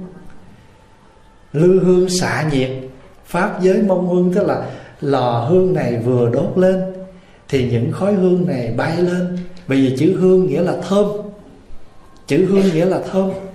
Thí dụ như ta nói cây hương nghĩa là cây thơm đó cái gì mà nó tạo ra mùi thơm thì chúng ta gọi là hương chứ không có gì hết. À, cho nên bây giờ cái phòng này trong các đạo giáo á, cái gì mình muốn làm cho nó tượng trưng cho cái sự trong sạch tinh khiết thơm tho thì người ta lấy cái hương ra người ta thắp. Hoặc là những người à, những người à, da đỏ đó, họ có những cái lá của họ đó, họ cuốn thành một cái nhúm cái họ đốt lên, họ quơ. Cũng giống mình à, cầm cái cầm hương mình đi xong vậy đó. Cho nên mình hay thắp trầm, thắp hương để làm cho cái xung quanh này nó được trở nên thơm tho và tinh khiết lò hương vừa nhen nhúng pháp giới đã được xong. Rồi bây giờ đốt lên rồi và phòng này thơm rồi đó. Thì khi mà xông lên như vậy đó, thì chư phật nghe ngửi được. Chư phật có mặt với mình. Cái ý đó, cái câu bài thơ đó, cái bài kệ đó là, con vừa thắp hương lên, làm cho khắp pháp giới này được xông cái mùi thơm. Với tất cả tâm thành của con chư phật đều hay biết. Hải hội tất diêu văn. Và nơi nào lành thì nơi đó mây kết tụ lại. Và những đám khói này nè bốc lên thành những đám mây lành. Đó là cái bài, cái nghĩa của cái bài đó. Bây giờ mình nói sơ sơ. Mỗi một người chúng ta cũng giống như một cây hương vậy đó. Mỗi người thơm mỗi kiểu, phải không? Nhớ là mỗi người thơm mỗi kiểu chứ không phải mỗi người hôi mỗi kiểu. Mỗi người thơm mỗi kiểu. Thơm này là không phải cái cơ thể mình nó thơm, mà cái gì thơm? Cái đức hạnh của mình. Chứ còn cái thân này là thân tứ đại thì dĩ nhiên là nó phải đi theo cái luật bình thường là cái thân này là tạm là giả, mà tạm là giả thì nó dơ lắm thật sự bên ngoài là mình rửa, mình chùi, mình spray, mình làm cho đủ thứ chứ bên trong, ở cái lớp sau cái mùi thơm đó cũng là đủ thứ mùi hôi. Như ngày hôm qua đó, đức phật nói đó, ở trong cái thân tứ đại ngũ uẩn này, biết bao nhiêu cái tập khởi đó là, tập khởi là tham sân si đó. Nhưng mà rồi cũng ở trong cái thân này, nó cũng sẽ có được những cái bất sanh bất diệt tức là phật tánh, tức là những cái gì lành thiện. Nhưng muốn cái đó nó hiển lộ, thì chúng ta phải tịnh tâm nghe pháp tu tập để làm cho nó hiển lộ. Ở đây quý vị mỗi năm có tắm phật không? Lễ phật đản có tắm không? Ừ, năm tắm lần ha. Tắm phật là tượng trưng cho cái gì? Tắm phật là rửa tâm mình đó tượng phật ở trong thao nước là tượng trưng cho cái tâm. Mà vì cái tâm của mình là hay nhiễm ô, cho nên là mình phải lấy nước, lấy hoa để mình rửa. Nước là tượng trưng cho định, hoa là tượng trưng cho giới. Mình muốn rửa cái tâm cho cái tuệ mình nó sáng là phải lấy định, lấy giới để rửa. Mà định với giới mà có mặt thì cái gì có? Tuệ nó có. Cho nên chúng ta gọi là giới định tuệ. Mà muốn tuệ có là phải định, phải giới. Cho nên để ba cây hương nè. Đó, ba cây hương là hương giới, hương định, hương tuệ. Và khi mà chúng ta để tượng phật trong thao nước đó, tượng phật là tâm mình. Cái tâm mình được hiển lộ ra sạch sẽ, sáng trong. Là nhờ mình định tĩnh và nhờ mình có tu hương giới. Cũng giống như cái người mà người ta thông thái. Tại sao người ta thông thái được? Là bởi vì người ta có sự định tĩnh. Chuyện tay trời xảy ra người ta vẫn bình tĩnh người ta giải quyết. À, bây giờ muốn định tĩnh như vậy phải làm sao? Phải tập. Nghe cái gì nghe cho trọn. Để ta nói hết rồi mình nói ta chưa nói hết là mình nhảy vô rồi. Thì cứ như vậy riết cái mình thành trở thành một người gì, lúc nào cũng hay chen vô mà không bao giờ mình làm trọn. Ngay cả đời sống hàng ngày làm việc cũng biết nữa. Làm này một chút, làm kia một chút, không có cái gì mình làm xong hết á. Rốt cuộc món nào cũng có mình hết á. Không món nào mà mình không có, mà chúng món nào mình không xong. Không món nào mình xong. Thành thử riết nó thành một cái thói quen. Cái cách sống thôi, nó cũng nói lên được cái tánh người nó nói lên được cái tánh người làm chuyện nửa chừng bỏ mứa. Ăn cơm bỏ mứa làm việc cũng bỏ mứa. Thế là tu hành cũng sẽ bỏ mứa. À, cho nên á, mỗi người mình là một cây hương một mỗi người mình ai cũng có cái hương của chính mình. Hương này là hương đức hạnh. Rồi bây giờ mỗi người mình là một nén hương rồi mình gom lại thành một ở trong một cái cái lư hương có phải cái chùa này giống như cái lương hương không? À rồi mỗi người mình là một cây hương mình tới đây để mình gom lại mình thành gì? Thành một đám mây hương để mình phưởng phất khắp mười phương. Và mỗi việc làm của mình là cúng dường ngôi tam bảo. Đó cho nên mỗi người của mình kết hợp lại. Nhưng mà lại chúng thấy á, cái câu này nè tùy xứ kiết tường vân và chúng ta dịch là gì? Theo chỗ kết may lành. Mình à, phật tử thích đi chùa. Thì đi tới đâu mình cũng kiếm gì mình đi? Kiếm chùa. Bây giờ quý vị mà du lịch tận bên mỹ đi thăm bà con vừa tới nơi cái hỏi bà con chứ ở đây có chùa không? Có phải không? Mình tại vì mình thích đi chùa cho nên tới chỗ nào mình thăm bà con quyến thuộc của mình mình cô hỏi một câu, ở đây có chùa không? Mà nếu chỗ nào có tụng kinh, có giảng pháp, có khóa tu thì mình lại đi tới. Còn nhưng mà nếu như mà mình là cái người thích casino thì mình vừa vô đây mình hỏi gì? Ở đây có casuni không? Tức là mình thích cái gì thì mình đi về đó. Phải không? Vì vậy cho nên á, tùy tùy cái chỗ mà mình kết may lành. Nghĩa là mình là cái người sống thích tu thì chỗ nào có tu mình tới. À. cho nên đó, mình gặp bạn đạo bạn đạo cũng cùng tu thì mình kết bạn với người đó. Cho nên chúng ta đang làm một cái việc là tùy chỗ để mà chúng ta kết những cái may lành. Tùy xứ kiết tường vân theo chỗ nào đó mình kết may lành. Thí dụ pháp hòa à, đi xuất gia đi tu rồi thích phật pháp rồi quý vị cũng thích phật pháp cho nên tận biết tuốt ở bên canada cũng bay qua tới đây. Phải không? Rồi quý vị có người ở tuốt bên ái nhĩ lan.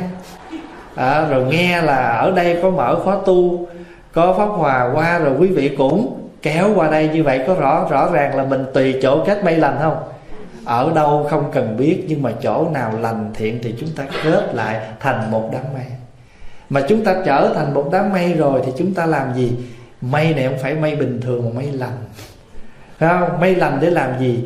Để che mát cho mọi người. Đức phật cũng như một đám mây lành. Chỗ nào có phật tử là chỗ đó có chùa, có hình phật. Nhà nào là nhà của phật tử? Dù chật hẹp, dù giàu nghèo bất cứ hệ người nào có tâm phật là có bàn thờ phật ở nhà. Có nhà nào mà không có bàn thờ phật đâu. Rộng rãi thì bàn phật, trang nghiêm rộng rãi, nhưng mà chật chội cũng có cái trang thờ phật. Đâu có sao đâu, tùy chỗ kết may lành mà. Phải không? Nhà mình như thế nào mà tâm mình có phật thì mình cứ thờ phật theo cái hoàn cảnh của mình đừng có sợ là phật phải xây ra cửa chánh. À, phật xây ra cửa phụ, cái phật không dòm ngó chuyện gia đình mình. Đừng có lo chuyện đó. Cũng đừng có lo là thờ quan âm phải thờ tượng ngồi. Tại vì ngồi nghĩa là thông dâm. Không? Thờ đứng cực lắm, tại đứng mỏi chân. Có nhiều vị quan niệm như vậy. Có nhiều người thờ quan âm mà sợ thờ tượng đứng lắm. Tại vì nghĩ rằng tượng đứng là tượng trưng cho khổ cho nên phải kiếm tượng quan âm ngồi thờ. Rồi người khác ta gặp cái tượng ngồi ta nói đừng nên thờ quan âm ngồi. Hỏi tại sao vậy? Nó mỗi lần mình cần ngài mình gọi ngài đứng dậy hơi lâu. Phải thờ tượng đứng để mình réo ngài chứ mình ngài chạy cho lẹ. Cho nên rốt cuộc rồi quan âm ngồi cũng khổ với mình. Quan âm đứng cũng khổ với mình. À, các ngài không yên. Tại sao? Tại mình cũng không yên. Tâm mình không yên mình nghe người này nói một câu, mình nghe người kia nói một câu rồi tâm mình trao đảo. Mà mình không rõ được cái nghĩa lý. Khi mà mình nghĩa rõ được cái nghĩa lý rồi đó, thì tùy chỗ kết may lành. Lòng thành mới ân cần. Nếu mà chỉ cần tâm mình ân cần thôi, thì chư phật hiện toàn thân. Không phải nửa thân, mà chư phật hiện toàn thân. Là vì sao? Vì chúng ta lúc đó là toàn tâm toàn ý. Cho nên khi chúng ta thắp một cây hương, dù một người bạn đã thắp, mình không cần phải thắp. Người kia thắp rồi mình đứng, mình khấn theo cũng tốt. Bây giờ đó người ta còn khuyên mình nên giảm nhang. Tại vì khói nhang bây giờ nó độc. Khói nhang là độc 25% hơn cái khói thuốc. Tại vì trong đó hóa chất rất là nhiều. Nhang mà càng thơm thì hóa chất càng nhiều. Cho nên đâu đâu có tốt. Cho mình thắp cây tượng trưng thôi, để biểu lộ thôi. Ngày xưa hương là người ta làm bằng những cái nhiên liệu thiên nhiên. Người ta lấy lá cây rồi người ta làm. Còn bây giờ đa phần là hóa chất. Cho nên mình thắp cây tượng trưng. Không? mình không cần phải tới chùa, mình mỗi người phải một cây. Mà quý vị tưởng tượng mà cái chùa nào mà có 10 cái bàn thờ, mà mỗi mỗi người một cây thôi là 10 bàn thờ là 10 cây mà trăm người thì bao nhiêu cây mà ngàn người bao nhiêu cây. Rồi cứ hít cái khói thuốc, cái khói nhang đó riết cho mình bệnh. Chạy qua cái bài kệ nè. Cái bài kệ chúng ta thường tụng là lư hương xạ nhiệt pháp giới môn huân. Lò hương vừa nhen nhúm, pháp giới đã được xong. Chỉ cần mình có mặt thôi. Mình là một nén hương rồi, phải không? Làm cho cái không khí chỗ này xong lên. Phong và ví dụ vậy nè hôm nào mình à, một người con á, ở trong nhà chỉ cần đi đâu xa về mà thấy có mẹ ở nhà thôi là bảo đảm mình có ăn liền. Tại vì có mẹ ở nhà là thế nào mình không có đói phải không? Thường ở việt nam mình hay đó mồ côi cha ăn cơm với cá mồ côi mẹ lót lá mà nằm. Cái nói lên cái sự mà khổ cực mất mẹ rồi là mình khổ dữ lắm. Vậy cho nên á bây giờ trong chùa cũng vậy, thí dụ bây giờ nguyên cái chùa mà không ai biết nấu ăn hết á, tự nhiên mình biết là mình bước vô chùa, mình thấy cái cô mà trưởng ban nấu ăn mà cũng có mặt ở đây là biết là có cổ ở đây là mình có đói. Đó. Thì rõ ràng, lư hương, xạ nhiệt, pháp giới mong huân, tức là mỗi người mình có mặt ở đây thì làm cho cả cái đạo tràng này nó đều được đường hết. Cho nên một ngày, hai ngày quý vị ở đây, mỗi người mỗi việc. Phải không? Người thì xếp kinh người thì lo chánh điện, người thì lo nấu ăn. Mà nhờ mỗi cây hương, mỗi cây hương này có mặt ở đây thì tự nhiên cả cái pháp giới, cái ngôi chùa này, xung quanh ngôi chùa này, trong ngoài ngôi chùa này, đâu đâu cũng đều ngăn nắp, đâu đâu cũng vào khuôn khổ hết. Rõ ràng là pháp giới mong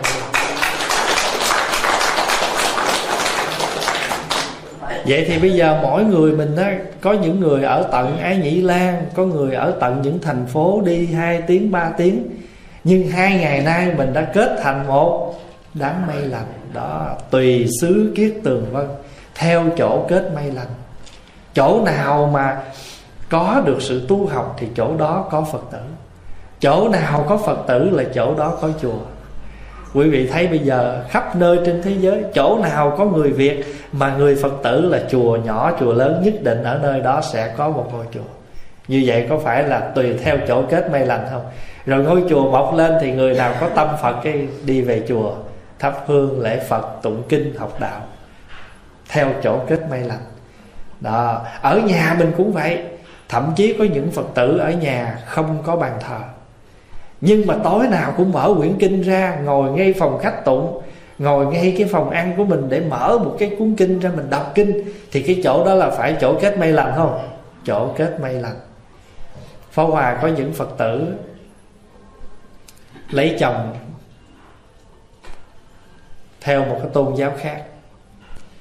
Mà gia đình rất là khó khăn, không có cho cái vị này tu học, tụng kinh. Là quý vị biết có những em giấu quyển kinh trong tủ á, mà gia đình mà đi hết rồi bắt đầu ở nhà nó mở quyển kinh ra nó tụng. Không có phật, không có gì hết. Thì nó hỏi phú hòa, mấy em nó hỏi phú hòa, chứ con làm vậy được không? Pháp hòa nó được hết đó. ngay cái giây phút đó mình với cái tâm thành của mình là phật đã có mặt với mình. Có em nó không có chỗ thờ phật. Mà trong quyển kinh thường có in cái hình phật á. Tội nghiệp mà tới giờ mà gia đình mà đi vắng hết, cái nó dở quyển kinh ra để anh bàn, nó quỳ nó lại quỳ ba lại mà nhiều khi mới hai lại là nghe cái cửa có người về tới, đóng phật lại, cất liền may lành được phân nửa. Thì thưa đại chúng là nhân cái cái ý nghĩa của chùa từ đàm từ đàm là đám mây lành. Và làm sao để có được một đám mây lành? Thì mỗi người chúng ta đều phải có mặt mọi người chúng ta tới đây có mặt đóng góp để kết thành một án mây lành rộng lớn, che khắp. Mà thưa đại chúng mây á, mà tốt rồi á, thì nó sẽ tạo ra mưa, phải không? Mây mưa. Cho nên trong kinh địa tạng nói là sao? Nhớ cái bài tựa địa tạng không? U minh giáo chủ bổn tôn, địa tạng bồ tát ma ha tát lại đức từ bi đại giáo chủ. Địa là dày chắc tạng chứa đủ, cõi nước phương nam nổi mây thơm. Nhớ không? Cõi nước phương nam nổi mây thơm, rưới hương, rưới hoa hoa vần vũ. Mây sinh, mưa báo, số không lường. Mây sinh là nhân, mưa báo là quả. Bởi vì mây đẹp thì mưa phải tốt. Như vậy thì chúng ta cũng vậy chúng ta là những án mây kết về đây để chúng ta tạo ra những trận mưa đẹp, những trận mưa mát lành. Mỗi người chúng ta ai cũng có được cái hương đức hạnh của mình, mà kết hợp về đây để chúng ta tạo nên một cái đạo tràng thanh tịnh cùng tu, cùng học, và ai gần gũi mình cũng được thấm nhuần sự tươi mát. Mà không phải riêng cho chùa từ đàm, mà tất cả những người phật tử, ai mà có tâm về chùa thì phải tự nhớ rằng tôi là một đám mây. Tôi về đây để quy tụ thành một đám mây to và sẽ rơi xuống những trận mưa mát. Cũng như vậy, nơi tôi có được cái tốt, tôi về đây kết tụ với tất cả những người bạn tốt để tạo ra những cái không khí tốt, cho người ta về đây người ta thắp nhuần được những cái lợi lạc tốt. Cho nên mình phải ý thức mỗi phật tử mình có cái bổn phận sống như thế nào để mình làm cho những người lân cận với mình người ta cảm nhận được sự tươi mát nhẹ nhàng tu học của mình rồi mình khuyên người ta tu người ta mới thấy lợi lạc người ta tu người ta thấy mình tu có an lạc người ta thấy mình tu dễ thương người ta mới dám tu chứ còn mình người mình tu làm sao mà ta gặp mình ta sợ quá rồi làm sao mà người ta dám học theo người ta tu cho nên mình nhớ mình là một một đám mây về đây kết thành một đám mây to để tạo nên những trận mưa. Mây sinh mưa báo số không lường. Lành tốt trang nghiêm cảnh dị thường. Cái lành, cái tốt này làm cho người khác nhìn vô cảnh đặc biệt quá, cảnh không bình thường, cảnh rất đặc biệt, cảnh dị thường. Người ta mới hỏi một câu, người trời bạch phật nhân gì thế? À, Ủa sao hôm nay ở nơi này đặc biệt như vậy? Phật rằng địa tạng đến thiên đường. Rồi bây giờ mỗi người chúng ta rời địa ngục rồi. Chúng ta đang ở, chúng ta kết tục đến thiên đường đó. Người trời, cõi người, cõi trời hỏi phật chuyện gì lạ vậy? Thì phật mới nói rằng địa tạng đến thiên đường. Địa tạng là tấm địa tạng là tấm mà khi mà hãy mà nói tới địa tạng thì ai cũng nghĩ ngài địa tạng ở đâu? Ở địa ngục. Mà hôm nay địa tạng ở dưới, bữa nay địa tạng lên. Mà ngài ở dưới đâu phải là ngài bị đọa. Ngài ở dưới là tại vì ai? Vì chúng sanh mà tượng trưng cho cái tâm đó. Khi mà cái tâm chưa biết hướng thượng, hướng thiện thì tâm còn đọa. Khi nào tâm hướng thượng, hướng thiện là tâm ở thiên đường, cho nên lạ lắm. Có bao giờ quý vị thấy một cái người bạn mà xưa giờ đó, trời ơi, người này mà dễ gì đi chùa tự nhiên bữa nay mình thấy họ xuất hiện trong chùa.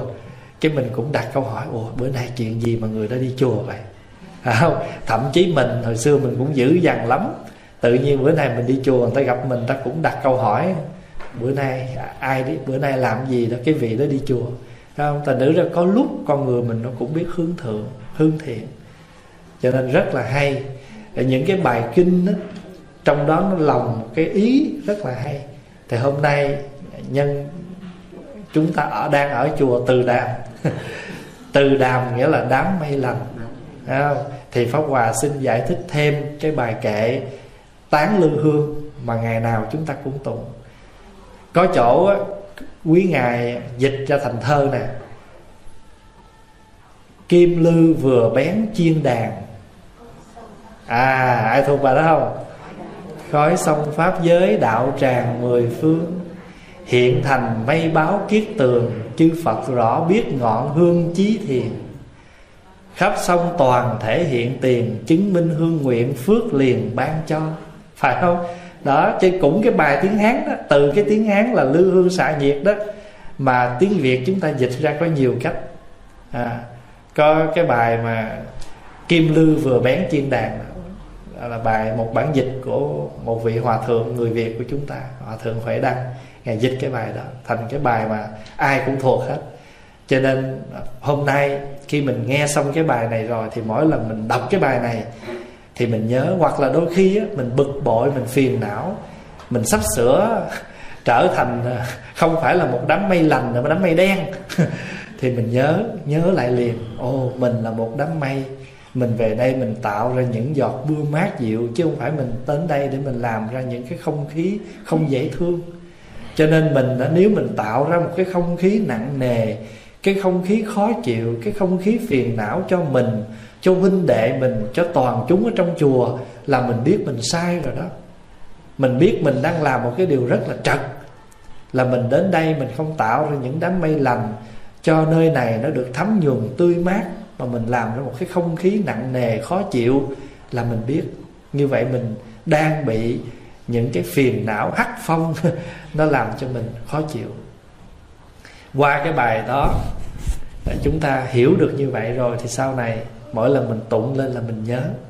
Và mỗi khi mà chúng ta gặp những cái khó khăn biến đổi trong cái tâm thức của mình ngay cái nơi đạo tràng mình đang tu học thì mình biết là mình đã làm cái điều chưa dễ thương chưa đúng. Thì chúng ta ráng phải làm sao? Đúng với cái câu mà chúng ta thường tụng. À, mình luôn luôn mình xin phật thương mình nghĩ tới mình. Nhớ không? Mà lúc nào mình cũng nghĩ cái câu đó đó. À, xin phật hãy thương con nghĩ tới con vậy đó. Ngay cả tụng hồng danh bảo sám à, các đức phật như thế trong mười phương xin các ngài thương tưởng đến con. Trong kiếp này trong quá khứ con đã tạo bao nhiêu lỗi lầm vậy đó. Mình nói rất là nhiều. Phật thì lúc nào mà chẳng thương mình không? Nhưng mà có điều là lâu lâu mình bái bai phật mình nhảy rào một chút mình tạo những cái khó khăn thôi chứ còn phật lúc nào cũng thương mình. Ở đây là có hai câu hỏi nè. À, kính thầy tại sao hoa sen tượng trưng cho phật giáo và hoa sen có những đặc tính gì? Cái này pháp hòa nói nhiều trong những cái bài nói chuyện về hoa sen. Thì ở đây thì vì câu hỏi pháp hòa cũng giới thiệu thêm những cái bài về sau quý vị nghe nhưng mà ở đây pháp hòa chỉ muốn nói rằng á hoa sen là tượng trưng một trong những cái biểu tượng của đạo phật. Ngoài bánh xe pháp ngoài à, bảo tháp tượng phật cây bồ đề hoa sen là một trong những món để bảo biểu tượng cho đạo phật. Tại sao vậy? Bởi vì hoa sen có tám đức tánh. Một là vô nhiễm. Quý vị thấy sen trong bùn mà không nhiễm bùn. Thì đó là đức tánh thứ nhất của hoa sen. Đức tánh thứ hai của hoa sen là gì? Là kiên nhẫn. Tại sao? Bởi vì cái củ sen mình trồng ở trong bùn và phải chịu đựng cái dơ bùn đó, đợi đủ duyên thì cây sen nó mọc lên. Cho nên cái đức tánh thứ hai của hoa sen là kiên nhẫn. Người phật tử chúng ta cũng phải học cái tánh vô nhiễm của hoa sen. Học cái đức tánh kiên nhẫn của hoa sen. Hồi sáng này, ăn sáng xong thì thầy trụ trì dẫn đi thăm một vòng thì quý vị thấy chỉ sau 15 năm, chùa từ đàm bắt đầu thay đổi từ một cái cũ kỹ, từ một cái à, hư, sập mà từ từ trở thành một cái ngôi đạo tràng tốt đẹp. Phải không? Thì cũng như vậy, một con người chúng ta sống bằng cái nhiễm, thì bây giờ chúng ta phải kiên nhẫn huân tu để chúng ta thay đổi mình. Có nhiều vị mới nói rằng, sao tôi tu 5 năm rồi mà không thấy tiến bộ? Khi mình thấy mình không tiến bộ là đã tiến bộ rồi đó. Phải không? Giống như khi mình thấy mình dở là bắt đầu mình hay tại vì mình hay cái là biết mình dở. Còn xưa nay là mình không hề biết mình dở mà lúc nào mình cũng nói mình number one. Bây giờ mình biết mình dở là bắt đầu hơi hay hay rồi. Phải không? Thành thử khi mình ngồi thiền mà mình biết tâm mình còn động là bắt đầu có tỉnh rồi đó. Tại vì mình tỉnh cho nên biết tâm mình còn động. À, cho nên á mình phải kiên nhẫn hoặc là nói một cách khác là chúng ta làm việc gì chúng ta phải học cái đức tánh kiên nhẫn không có cái gì mà có thể thay đổi nó liền được hết. Quý vị hầm một món, như hồi sáng mình ăn cháo đậu đi. Muốn đậu mềm ngon như vậy là phải làm gì? Phải hầm đậu cho mềm, chứ đâu phải bình thường, phải không? Muốn cháo mà nó nở ngon như vậy cũng phải để cho nó thời gian nó sôi lửa, nó nở được hạt gạo, hạt nếp. Đó. Cho nên cái đức tánh thứ hai của hoa sen là kiên nhẫn, vô nhiễm kiên nhẫn đức tánh thứ ba của hoa sen là gì? Là trừng thanh. Trừng thanh là gì? Tức là hễ sen trồng ở đâu? Dù là bùn nhưng mà sen có khả năng làm cho nước trong, lắng hết tất cả mọi cái bùn nhơ xuống, làm cho nước nó trong. Người phật tử cũng vậy. Mình đi tới đâu là nhất định phải làm cho chỗ đó trong sạch tinh khiết, lành lặn, chứ không thể nào phá cho nó hư luôn. À, người ta đang giận nhau lợn nói thêm cho giận nữa đó đâu phải tinh thần của phật tử. Người ta giận nhau, mình biết, mình phải khuyên. Mình nói thôi, mình là phật tử với nhau. Không mình đi chùa cũng vì việc chung. Thì thôi, bây giờ chị làm không được cái này để cho anh đó anh làm. Hay là anh không làm được cái này, mình chế thêm không?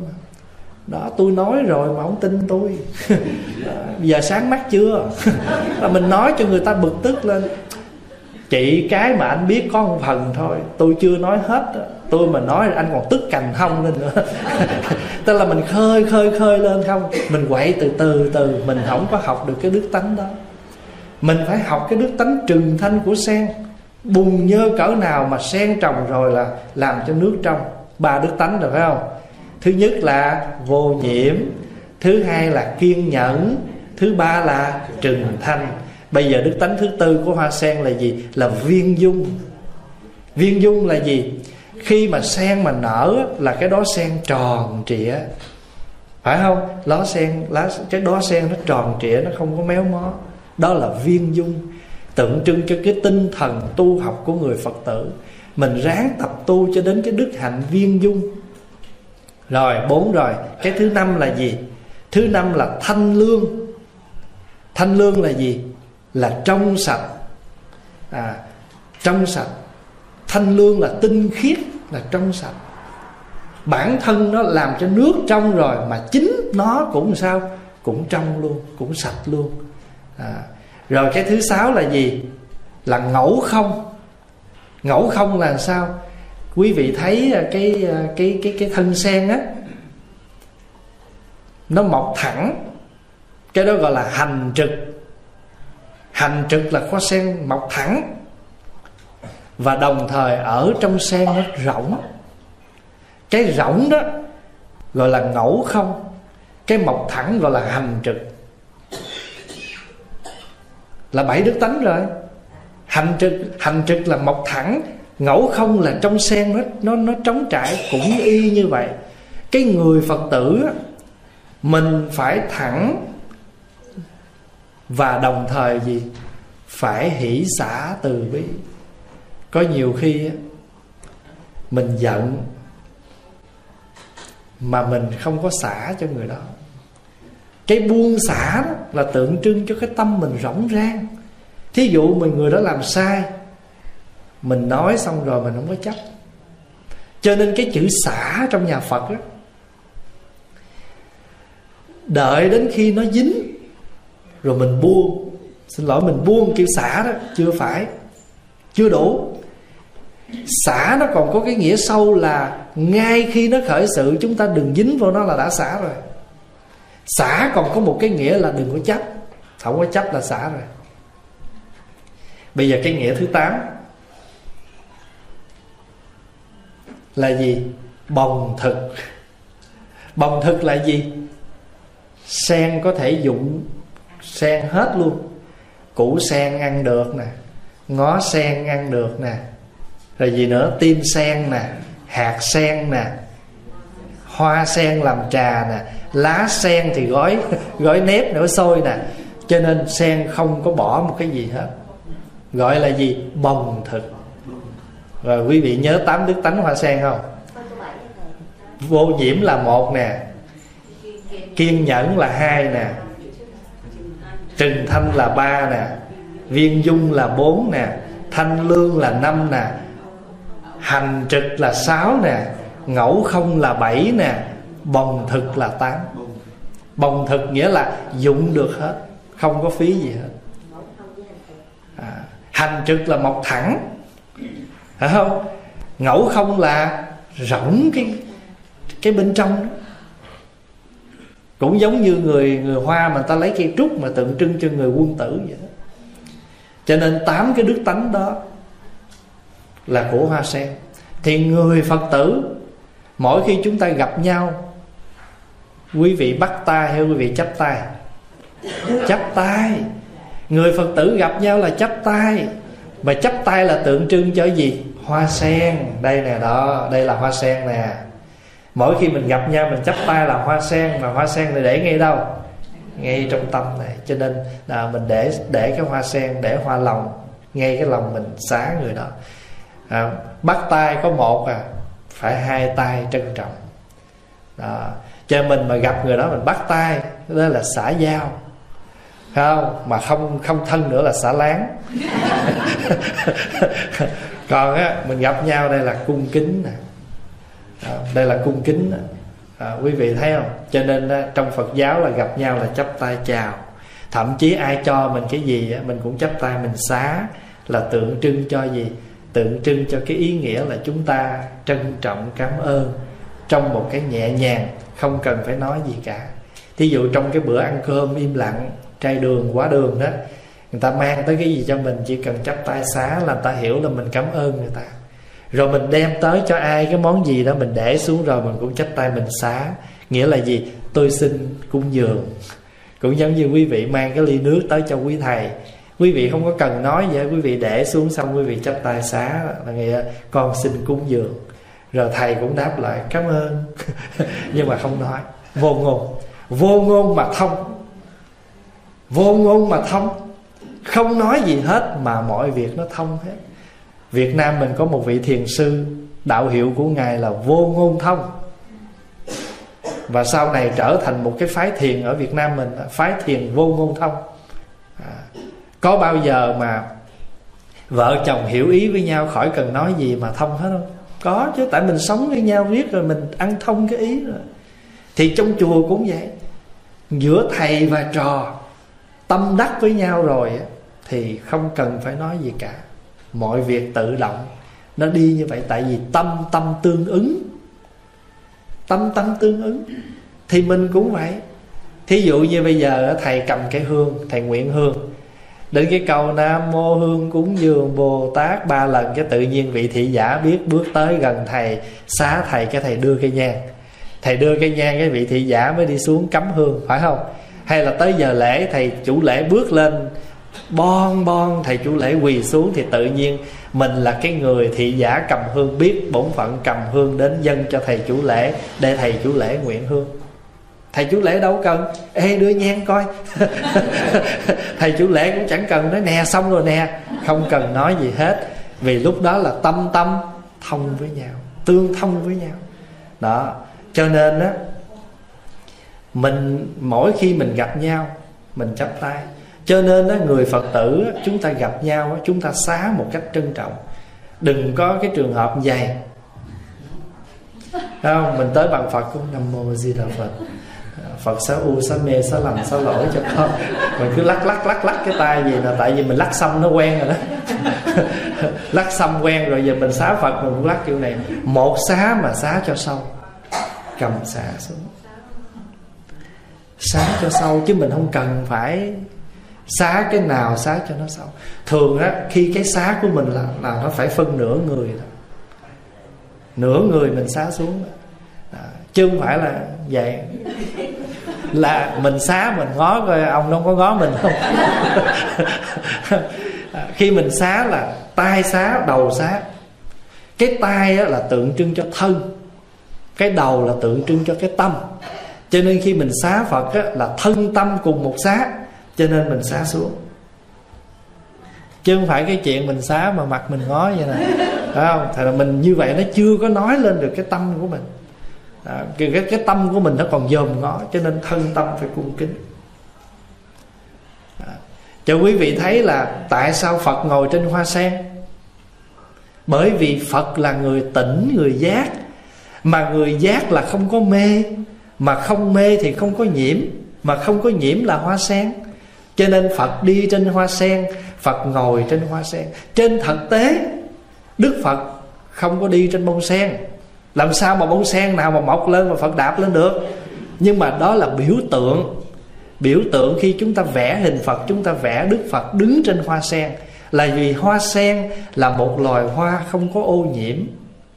Mà chính không ô nhiễm, chúng ta sống trong trần tục mà không nhiễm theo cái vui của trần tục ở trong trần mà không nhiễm trần, như cái bài kệ, cái bài thơ hồi nhỏ mình học vậy đó. À, gần buồn mà chẳng hôi tanh mùi bụi. Và đồng thời chúng ta phải hiểu rằng nếu chúng ta muốn có hoa sen thì không thể nào rời khỏi bùn nhơ mà có sen được. Muốn có sen thì nhất định phải có bùn, vì bùn mới tạo nên hoa sen.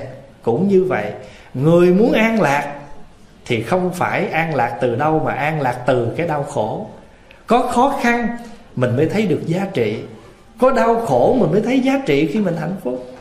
Khi mình đau răng, thì mình lúc mình hết đau răng, mình mới biết là không đau răng là hạnh phúc. Lúc bình thường mình có hai cái chân khỏe để mình đi, mình đâu có thấy quý. Lỡ mình bước đi, mình hụt cái chân cái nó trẹo cái mắt cá cái mình đi mình đi nạn đi mấy tháng trời trời ơi, lúc đó mình thấy thiệt, lúc bình thường mình đi thiệt là quý cho nên gặp một cái khó đó, thì lúc đó mình mới thấy nó quý. Thật sự thưa đại chúng Pháp Hòa ngày hôm qua lên xe với thầy trụ trì đó.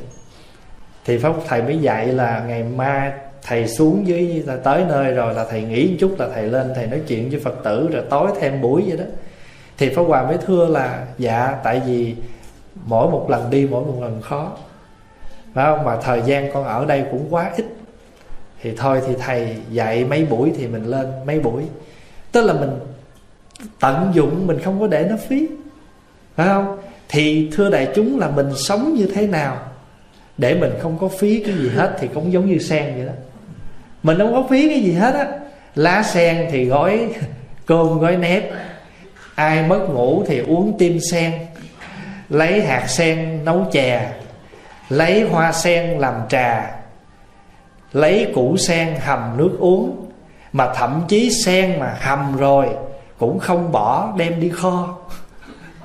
À, quý vị ở đây ăn củ sen kho chưa? Ngon lắm.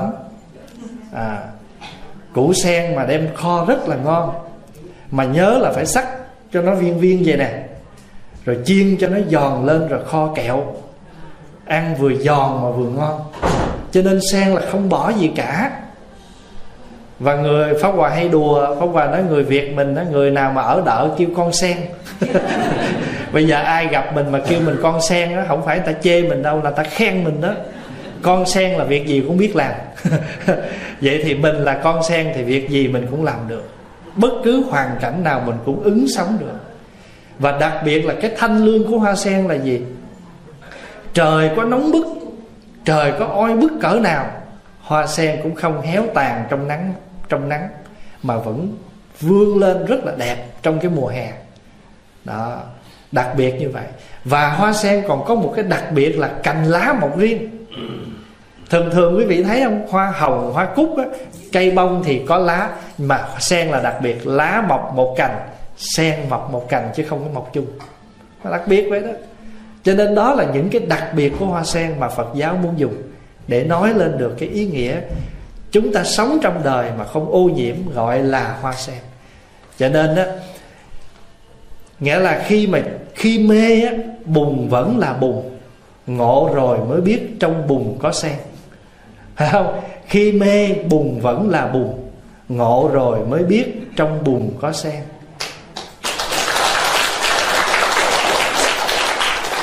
Cũng giống như chúng ta có tiền mà nếu mà chúng ta có tiền mà xài không đúng thì tiền nó hại mình. Bản chất tiền nó không có tội lỗi gì cả. Mà chúng ta không biết ứng dụng tiền thì tiền nó nó sanh lỗi. Cho nên mới nói là sao? Khi mê, tiền vẫn là tiền. Ngộ rồi mới biết trong tiền có tâm. Nếu người có tâm mà sử dụng tiền tiền đâu có phi nghĩa. Phải không? Tiền đâu có phải vô dụng ví dụ với mình có tiền, mình đi đánh bài, mình làm cái gì đó không đúng. Giờ có tiền mình cúng chùa, mình làm từ thiện. Thì khi mê, tiền vẫn là tiền. Cái người mê thì tiền không có giá trị, tiền sử dụng phung phí. Nhưng mà ngộ rồi mới biết trong tiền có tâm. Mình cúng một đồng mà cái tâm mình có thiện đồng đó là sao? Lớn lắm. Tại vì mình cúng mà bằng cái tâm của mình. Cho nên tiền xài đúng, tiền hiền như phật bạc xài lầm bạc ác hơn ma.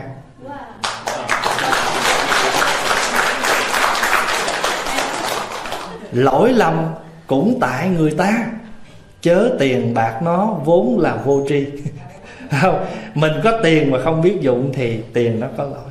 Không, tiền xài đúng, tiền hiền như phật.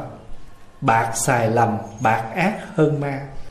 Lỗi lầm cũng bởi người ta chớ tiền bạc nó vốn là vô tri. Giờ chùa đang cất đó, quý vị dư cúng hết, không có nghĩa.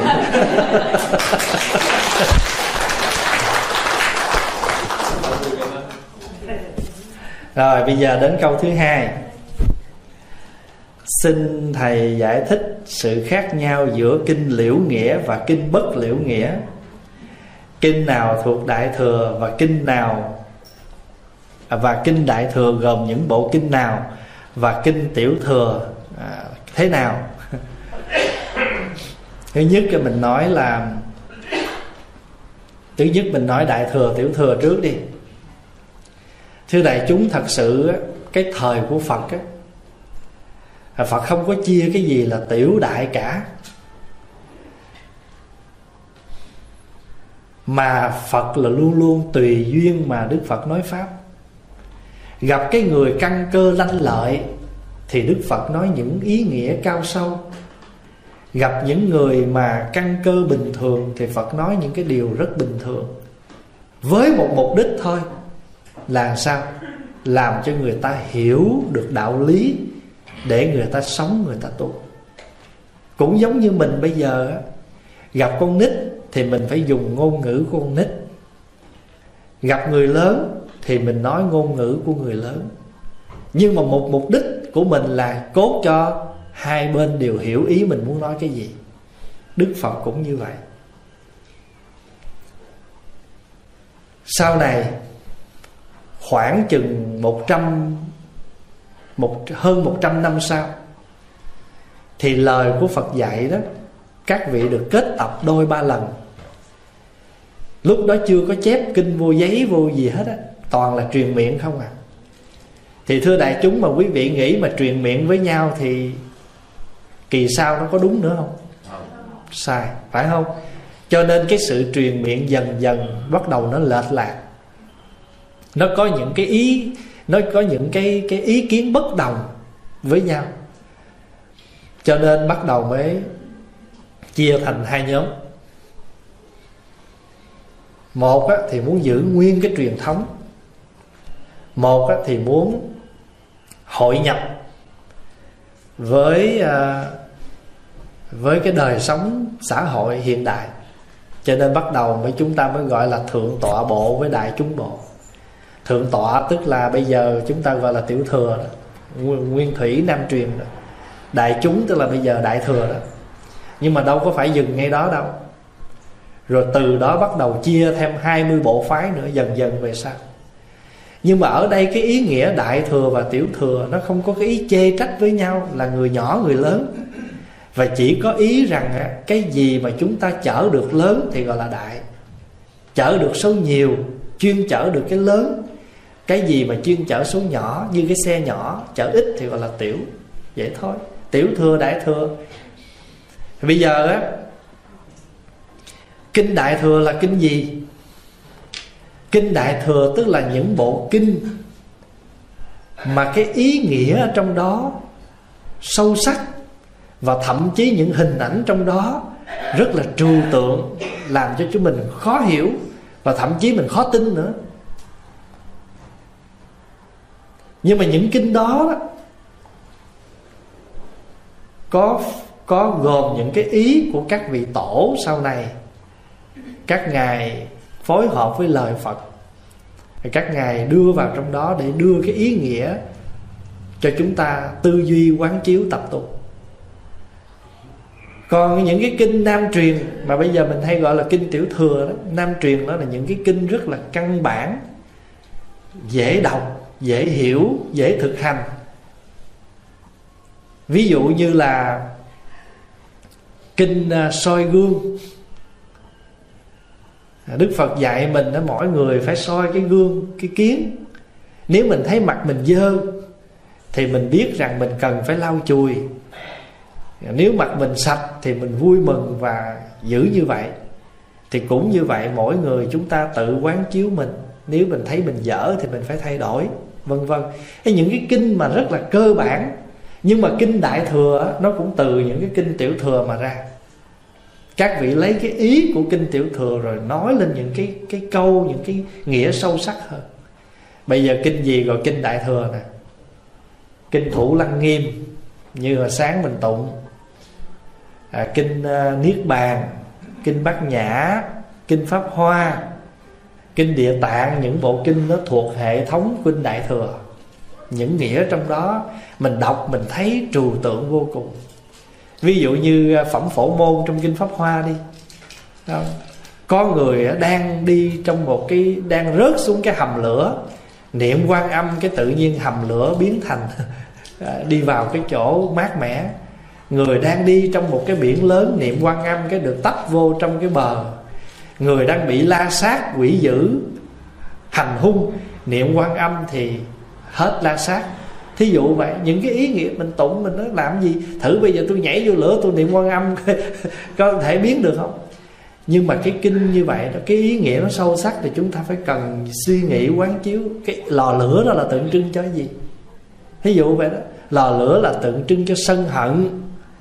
Người mà đang sân hận thì chẳng khác nào đang ở trong lò lửa.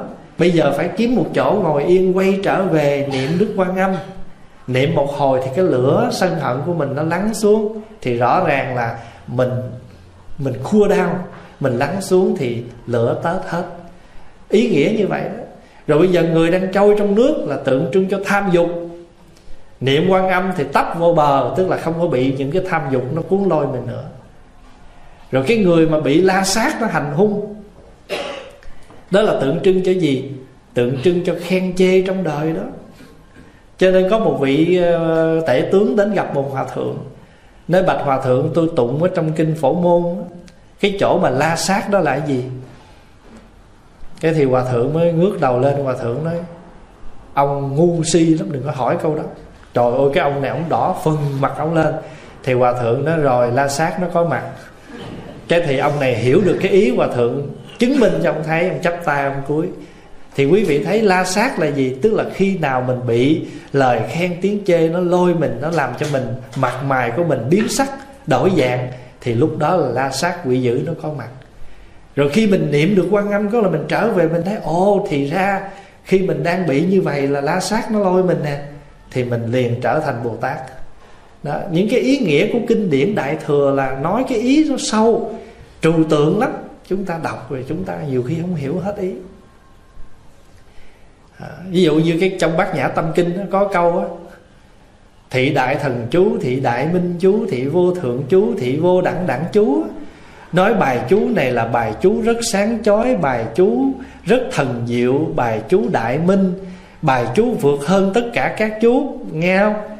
Thị đại thần chú thị đại minh chú thị vô thượng chú thị vô đẳng đẳng chú. Bài chú này có thể trừ tất cả những khổ nạn chân thật không hư dối bài chú này là gì? Yết đế yết đế. Ba la, yết đế. Ba la tăng, yết đế, bồ đề tát, bà ha. Khi mình đọc vậy mình thấy trời, cái câu này chắc câu chú thần diệu lắm. Nhưng mà nếu dịch cái câu này ra là gì? Vượt qua vượt qua. Cố gắng vượt qua, cố gắng hơn nữa để vượt qua. Đến đờ bên kia rồi, vui mừng quá. Ủa, tôi có thấy gì đâu mà thần chú ghê gớm vậy? Thử thời bây giờ ai chọc mình giận, mình sắp sửa nổi bung cái mình nói, vượt qua vượt qua. Ha mình ra tới cửa rồi nó vẫn theo mình, nó nói tiếp. Đi ra ngoài sân đi cố gắng vượt qua. Qua bên ho kia, bên kia ngồi. Chùa mới xây xong cái ho bên kia, qua tuốt bên kia ngồi, leo lên trên trên cái cái xà, cái cái cái gác ở trên ngồi nữa. Ngồi lắng xuống, vượt qua hết rồi, ta bà ha. Ta bà ha là gì? Là đến bờ bên kia. Cho nên tụng câu nào trong mấy cái bài kinh nó cũng đều có câu ta bà ha hết á. Chỉ cái chữ ta bà ha nghĩa là chúng ta đã đến bờ bên kia. Bờ bên kia là bờ gì? Bờ an vui bờ tự tại. Còn bờ bên này là bờ khổ lụy. Hết giờ đó.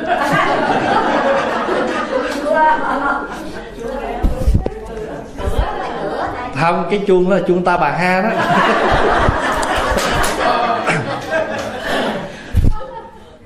thì cái mà cái giúp cho chúng ta hiểu được cái nghĩa sâu sắc đó, cái đó gọi là kinh liễu nghĩa. Còn kinh bất liễu nghĩa là những cái kinh bình thường. Phá hoàng ví dụ á, Ở trong chùa mà cho xin xăm á, Là một hình thức mình phương tiện cho những người người ta chưa hiểu được cái liễu nghĩa. Người ta phải tạm mượn cái bất liễu nghĩa. Người ta tin là có quan âm cho người ta cái quẻ đúng quẻ sai, quẻ lành, quẻ tốt gì đó.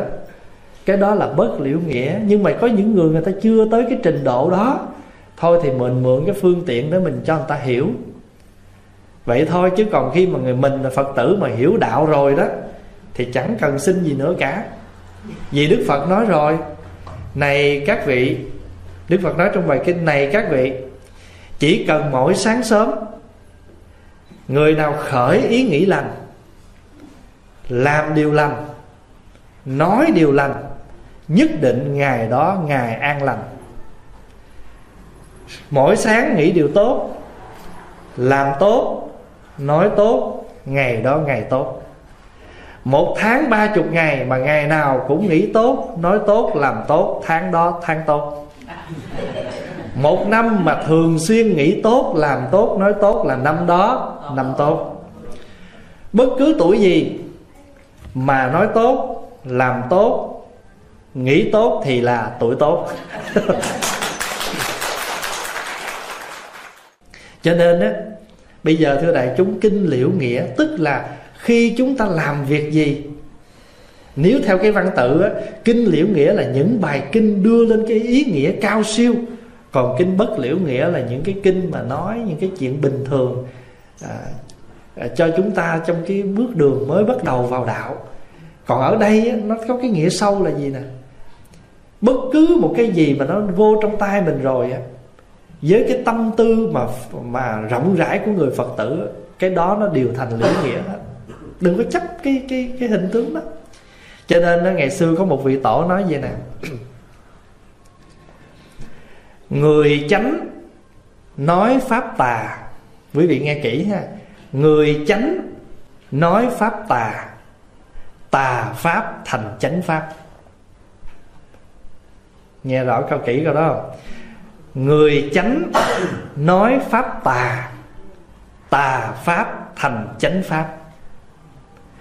Người tà nói chánh pháp chánh pháp thành tà pháp. Nghĩa là cái người mà người ta chánh dù cái điều đó nó tà nhưng mà với cái cách giải thích của người chánh thì tà nó cũng thành chánh. Với cái người mà hiểu được đạo lý bất liễu nghĩa nhưng mà lọt vô tai họ rồi thì cũng thành ra liễu nghĩa. Còn nếu cái người mà họ bất liễu, họ đã không liễu nghĩa rồi thì liễu nghĩa cũng lọt vô tai họ cũng thành ra bất liễu nghĩa. Bây giờ phải hòa ví dụ cái câu này. Quán tự tại bồ tát, hành thâm bát nhã ba la mật đa thời chiếu kiến ngũ uẩn giai không? Độ nhất thiết khổ ách. Bồ tát quán tự tại. Khi ngài đi sâu vào ngài quán sâu vào cái trí tuệ bát nhã Ngài mới phát hiện ra một điều rằng ngũ uẩn đều không. Ngũ uẩn là sắc, thọ, tưởng, hành, thức, không.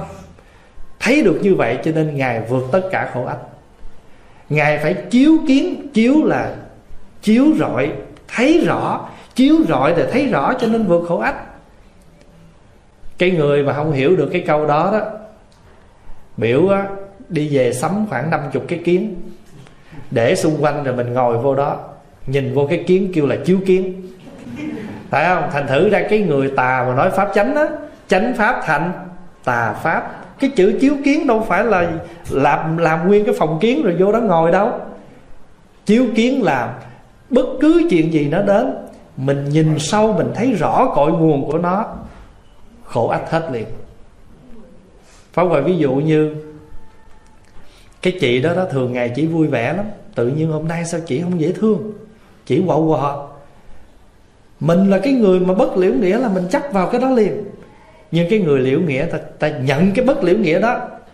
Chắc có lẽ hôm nay gia đình chị có chuyện hoặc là sức khỏe chị không tốt từ cái không dễ thương của người đó.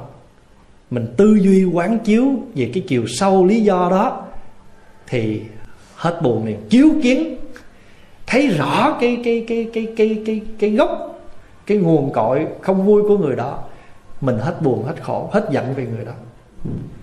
Quý vị thấy đứa con nít ban đêm nó khóc đó nó đâu có nói cho mình biết nó làm sao đâu. Nó khóc cái mình dỗ đít nó, mình, nó hư quá mình đánh nó thêm. Nhưng bây giờ chịu khó đi lật nó lên có lý do nào nó khóc, ai ngờ đâu là nó tiêu tiểu trong cái tả nó khó chịu, nó khóc. Mình thấy được lý do nó khóc, mở tả ra, lau chùi sạch sẽ, nó mát mẻ, nó ngủ. Đó vì vì sao mà mình thấy được điều đó? Vì mình không có giận dữ khi nó hét hò. Khi nó hò hét mà mình biết tìm nguyên do tại sao nó khóc.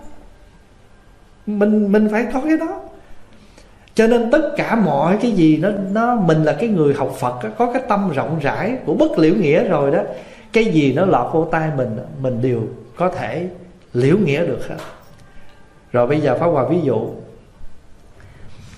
Phật tử đa số những người ta chưa hiểu Người ta cúng cái gì, người ta cũng mang tới, muốn tem tới bằng Phật hết Ta đem bao gạo, ta cũng muốn trình Phật. Người ta đem bình dầu ăn người ta cũng muốn vô trình Phật. Ta bưng nguyên bịch nấm đông cô và ta cúng chùa Ta cũng muốn trương lên bằng Phật cho Phật thấy Ta cúng. À, Không được không được không được. Cái này dơ lắm không được đem lên. Thôi mình đem lên cho người ta vui chút đi. 5 phút 10 phút ta ta lại Phật ta dân Phật rồi ta đi ra mình bưng xuống. Có sao đâu. Mình bất liễu nghĩa chi cái chỗ đó?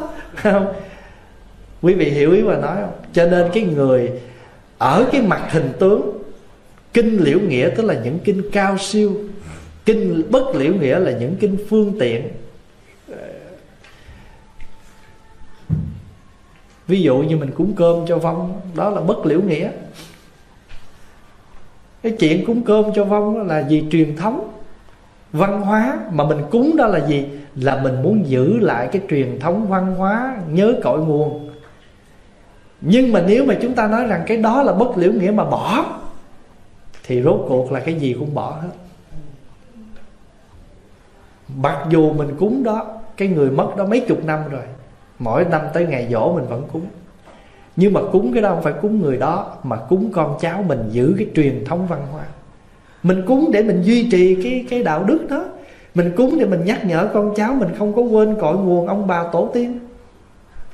Cho nên mình cúng là cúng làm sao để duy trì cái đó, chứ không phải cúng cái người đó cho nên mình hiểu như vậy cho nên cúng mà không khổ. Cúng mà không khổ tại mình hiểu rồi. Chẳng hạn như mà mà quý vị ở đây mà đi cúng linh phải không? Mỗi lần mà thầy chủ lễ biểu gia chủ rót trà rót xong rồi lại mấy lại? Hai lại. Ủa tại sao không lại ba lại bốn mà lại hai? Đó lại hai đó là tượng trưng cho cái gì? Chân đế và tục đế. Tục đế á, là tục đế là những cái những cái lời lẽ, những cái đạo lý nó còn nương vào thế gian. Sống rồi uống nước, chết cho nên cúng nước.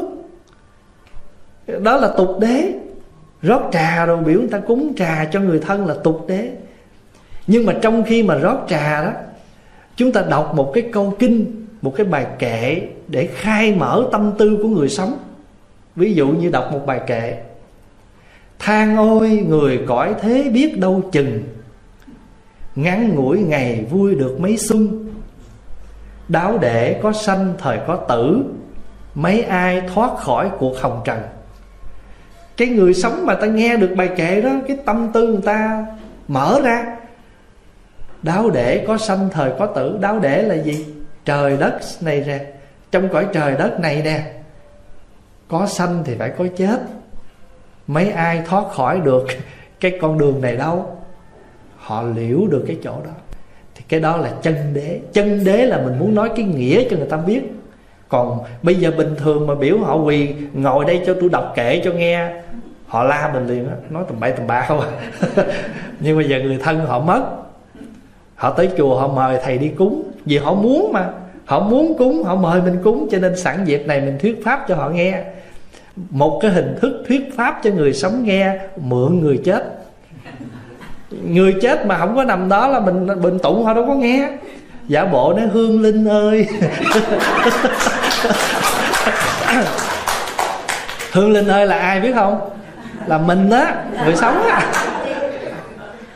Người sống mà không biết hướng phật, gọi là vong linh. Chưa quy y tam bảo, chưa hướng về con đường đạo lý gọi là vong linh. Nếu mà đã có quy y tam quy ngũ giới hướng về phật pháp rồi gọi là hương linh, người nào mà thọ thập thiện giới, thọ tại gia bồ tát giới, thọ sa di giới là chân linh. Còn người nào thọ tỳ kheo giới là giác linh.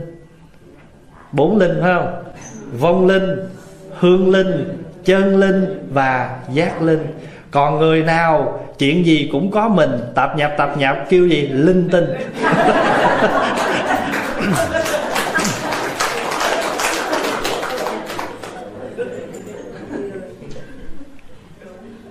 Tất cả những cái hình thức ở trong chùa đó đó là bất liễu nghĩa.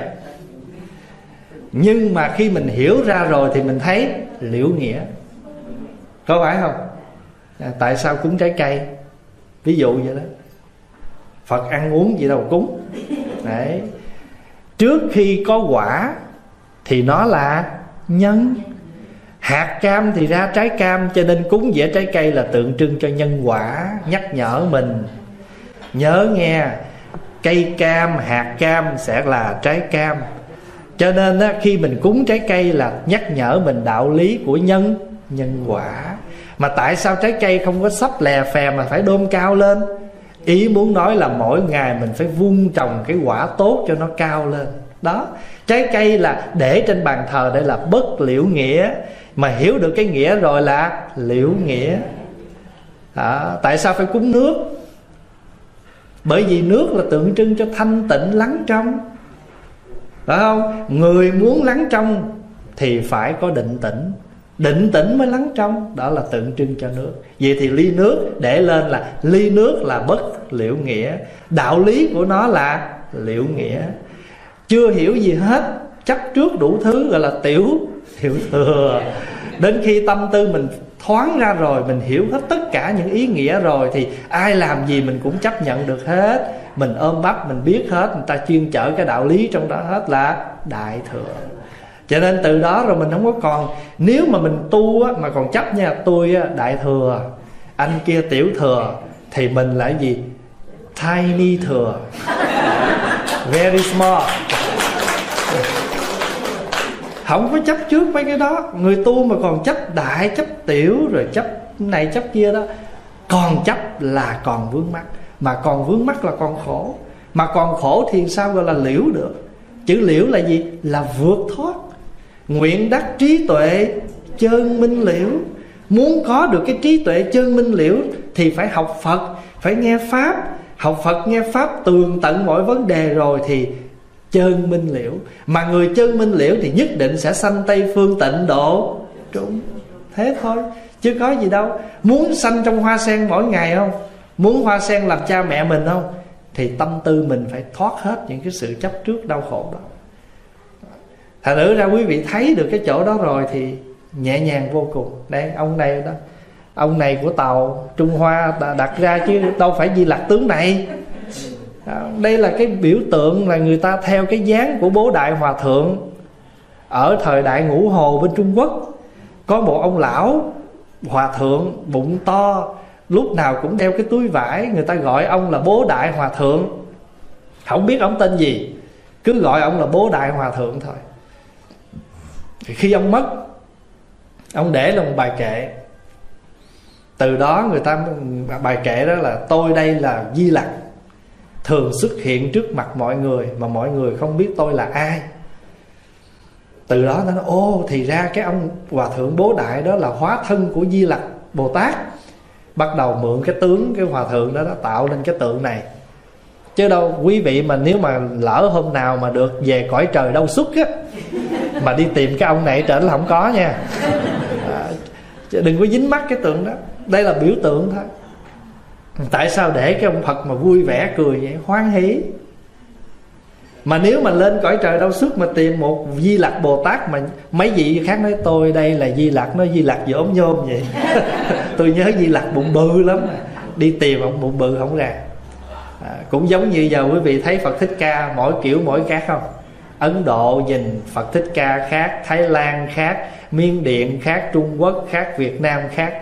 Vì cái đẹp của mình sao thì mình làm phật ra như vậy?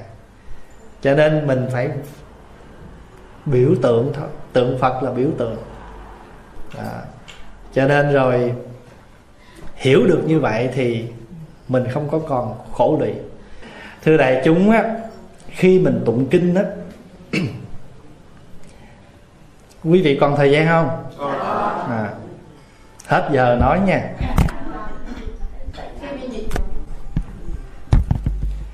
Khi mình chưa thuộc kinh mình phải nhìn vô trong sách mình dò theo á cái đó gọi là đọc kinh. Còn khi mình thuộc kinh rồi mình nhắm mắt mình tụng theo hết với quý thầy gọi là tụng kinh. Khi chưa thuộc nhìn vô sách gọi là đọc kinh khi thuộc rồi hội nhập được với quý thầy thì gọi là tụng kinh. Khi mình tụng kinh á miệng tụng mắt nhìn tai nghe. Mắt mình nhìn vô kinh dò theo miệng mình tụng lớn theo nhưng mà tai mình phải nghe theo coi quý thầy tụng tới đâu. Chứ quý thầy thì đang tụng à, à bà a di rị đô bà tỳ. Cái mà a di rị đô bà tỳ tại vì mình thuộc á cho mình đi lướt cái tiếng mỏ, lướt quý thầy thì đó, cái đó không nên.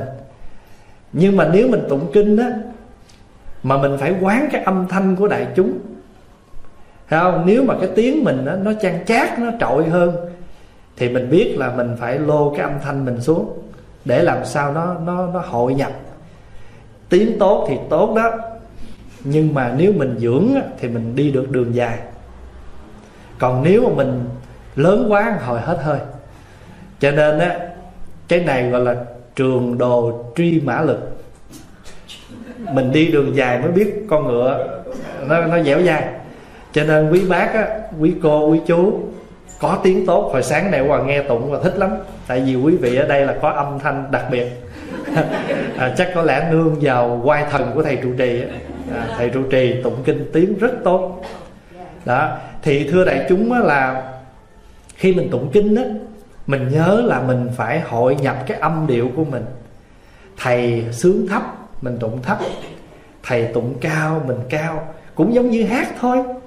Thấy không? Mình hát làm sao mà mình đã nói là, là, là gì à, gì à, hợp ca thì mình phải hợp làm sao mà cho nó nó nó nó, nó phù hợp. Chứ còn mình hợp làm sao mà nghe gì nó chỏi chỏi là không đúng. Thì mình tụng kinh cũng vậy. Tiếng mình lớn nhưng mình lớn làm sao để cho nó phù hợp với tất cả mọi người? Cho nên á, hồi sáng thầy trụ trì mới nói, thôi thầy tụng đi. Phật tử muốn nghe thầy tụng. Tại sao hoàng tụng? Thứ nhất là mình tụng dở. Thứ hai là ở đây mình chưa có rành cái cách thức ở đây nghi lễ như thế nào. Thôi thì để thầy trụ trì hướng dẫn nó vẫn hơn. Mà nhờ vậy pháp hòa mới nghe được tiếng thầy. Phải không? Thành thử ra thưa đại chúng, mình nhớ là khi mình đi tới đâu cũng vậy, không phải riêng đạo tràng của mình bất cứ ở đâu mình đến đâu mình khoan hạ tụng lớn nếu mình chưa quen cái chỗ đó. Mà mình phải nghe ở chỗ đó sướng tụng rồi mình mới hội nhập theo được. Giống như quý vị chưa biết cái tông của người ta tụng thì mình phải nghe coi cái tông người ta tụng cái gì mình mới hội nhập. À, được như vậy đó thì chúng ta gọi là chúng ta gì? Hội nhập với đại chúng. Dạ. À, bác tụng kinh lớn tiếng là tốt nhưng mà lớn sao mà bằng cỡ quý thầy thôi.